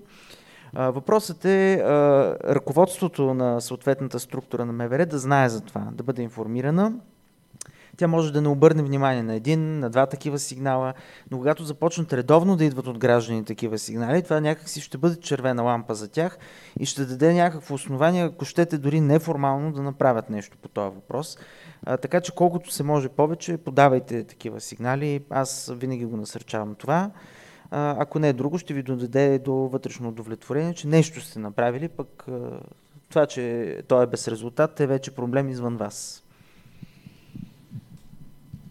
и в тая връзка а, не само, в смисъл, много често такъв тип жалби, те просто се остават настрани. Но има някакви данни все пак за човека, който, полицая, който е направил това а, насилие. Имайте предвид, че смисъл, то не, не е хубаво това, което ще се каже, но е, е факт. Ние живеем в една беззаконна държава и много често такъв тип жалби, които нищо не водат днес, стоят на едно, като, как се казва, като трупче и след време този човек нещо сгафи. И тогава изведнъж почват да се вадат.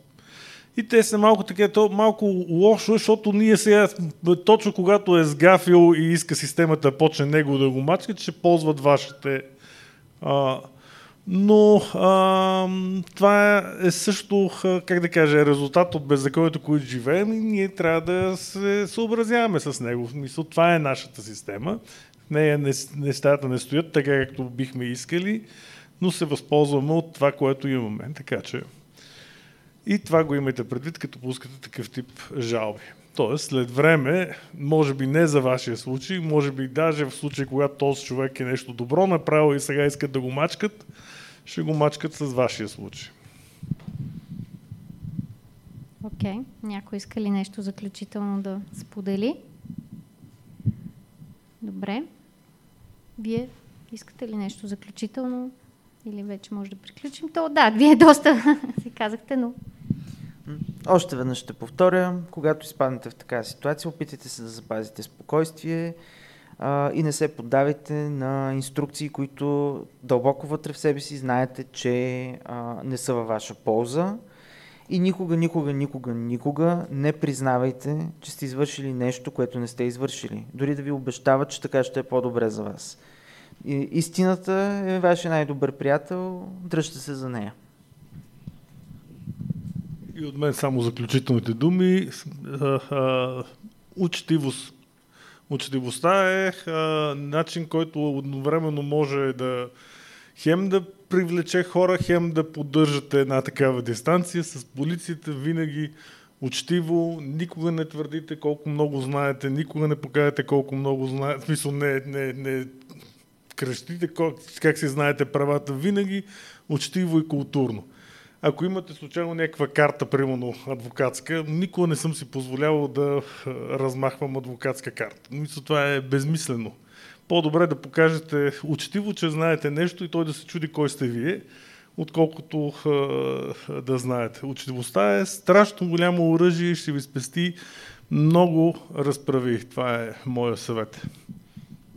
Добре, и това някакси идва като нали, призив. Къде...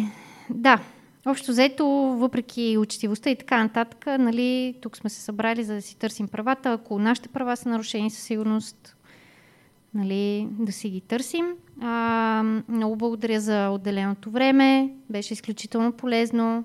Няколко човека го споделиха и онлайн. Благодаря на фабрика Автономия за това, че а, домакинстваха на това събитие. А, да, аз а, имам някакви мисли в главата си, ама ще ми е трудно нали, да ги обобщя всичките. Абсолютно, нека имаме една общност на подкрепа помежду си, да се подкрепяме, защото нали, няколко пъти беше споменато, че не винаги сме защитените но пък можем помежду си да се подкрепяме, а, да абсолютно да си казваме за случаите на полицейско насилие, да, да, общо взето, накратко или не, това е. А, да, и да мислим в посока, нали, още по-радикално как а, звена като полицията, каква роля имат в обществото ни и въобще най-вече за превенция, която да някакси да намали въобще наличието на такъв орган. Това е в по-радикалното мислене и да, това е на този етап. Благодаря много, много на всички за въпросите и за събитието.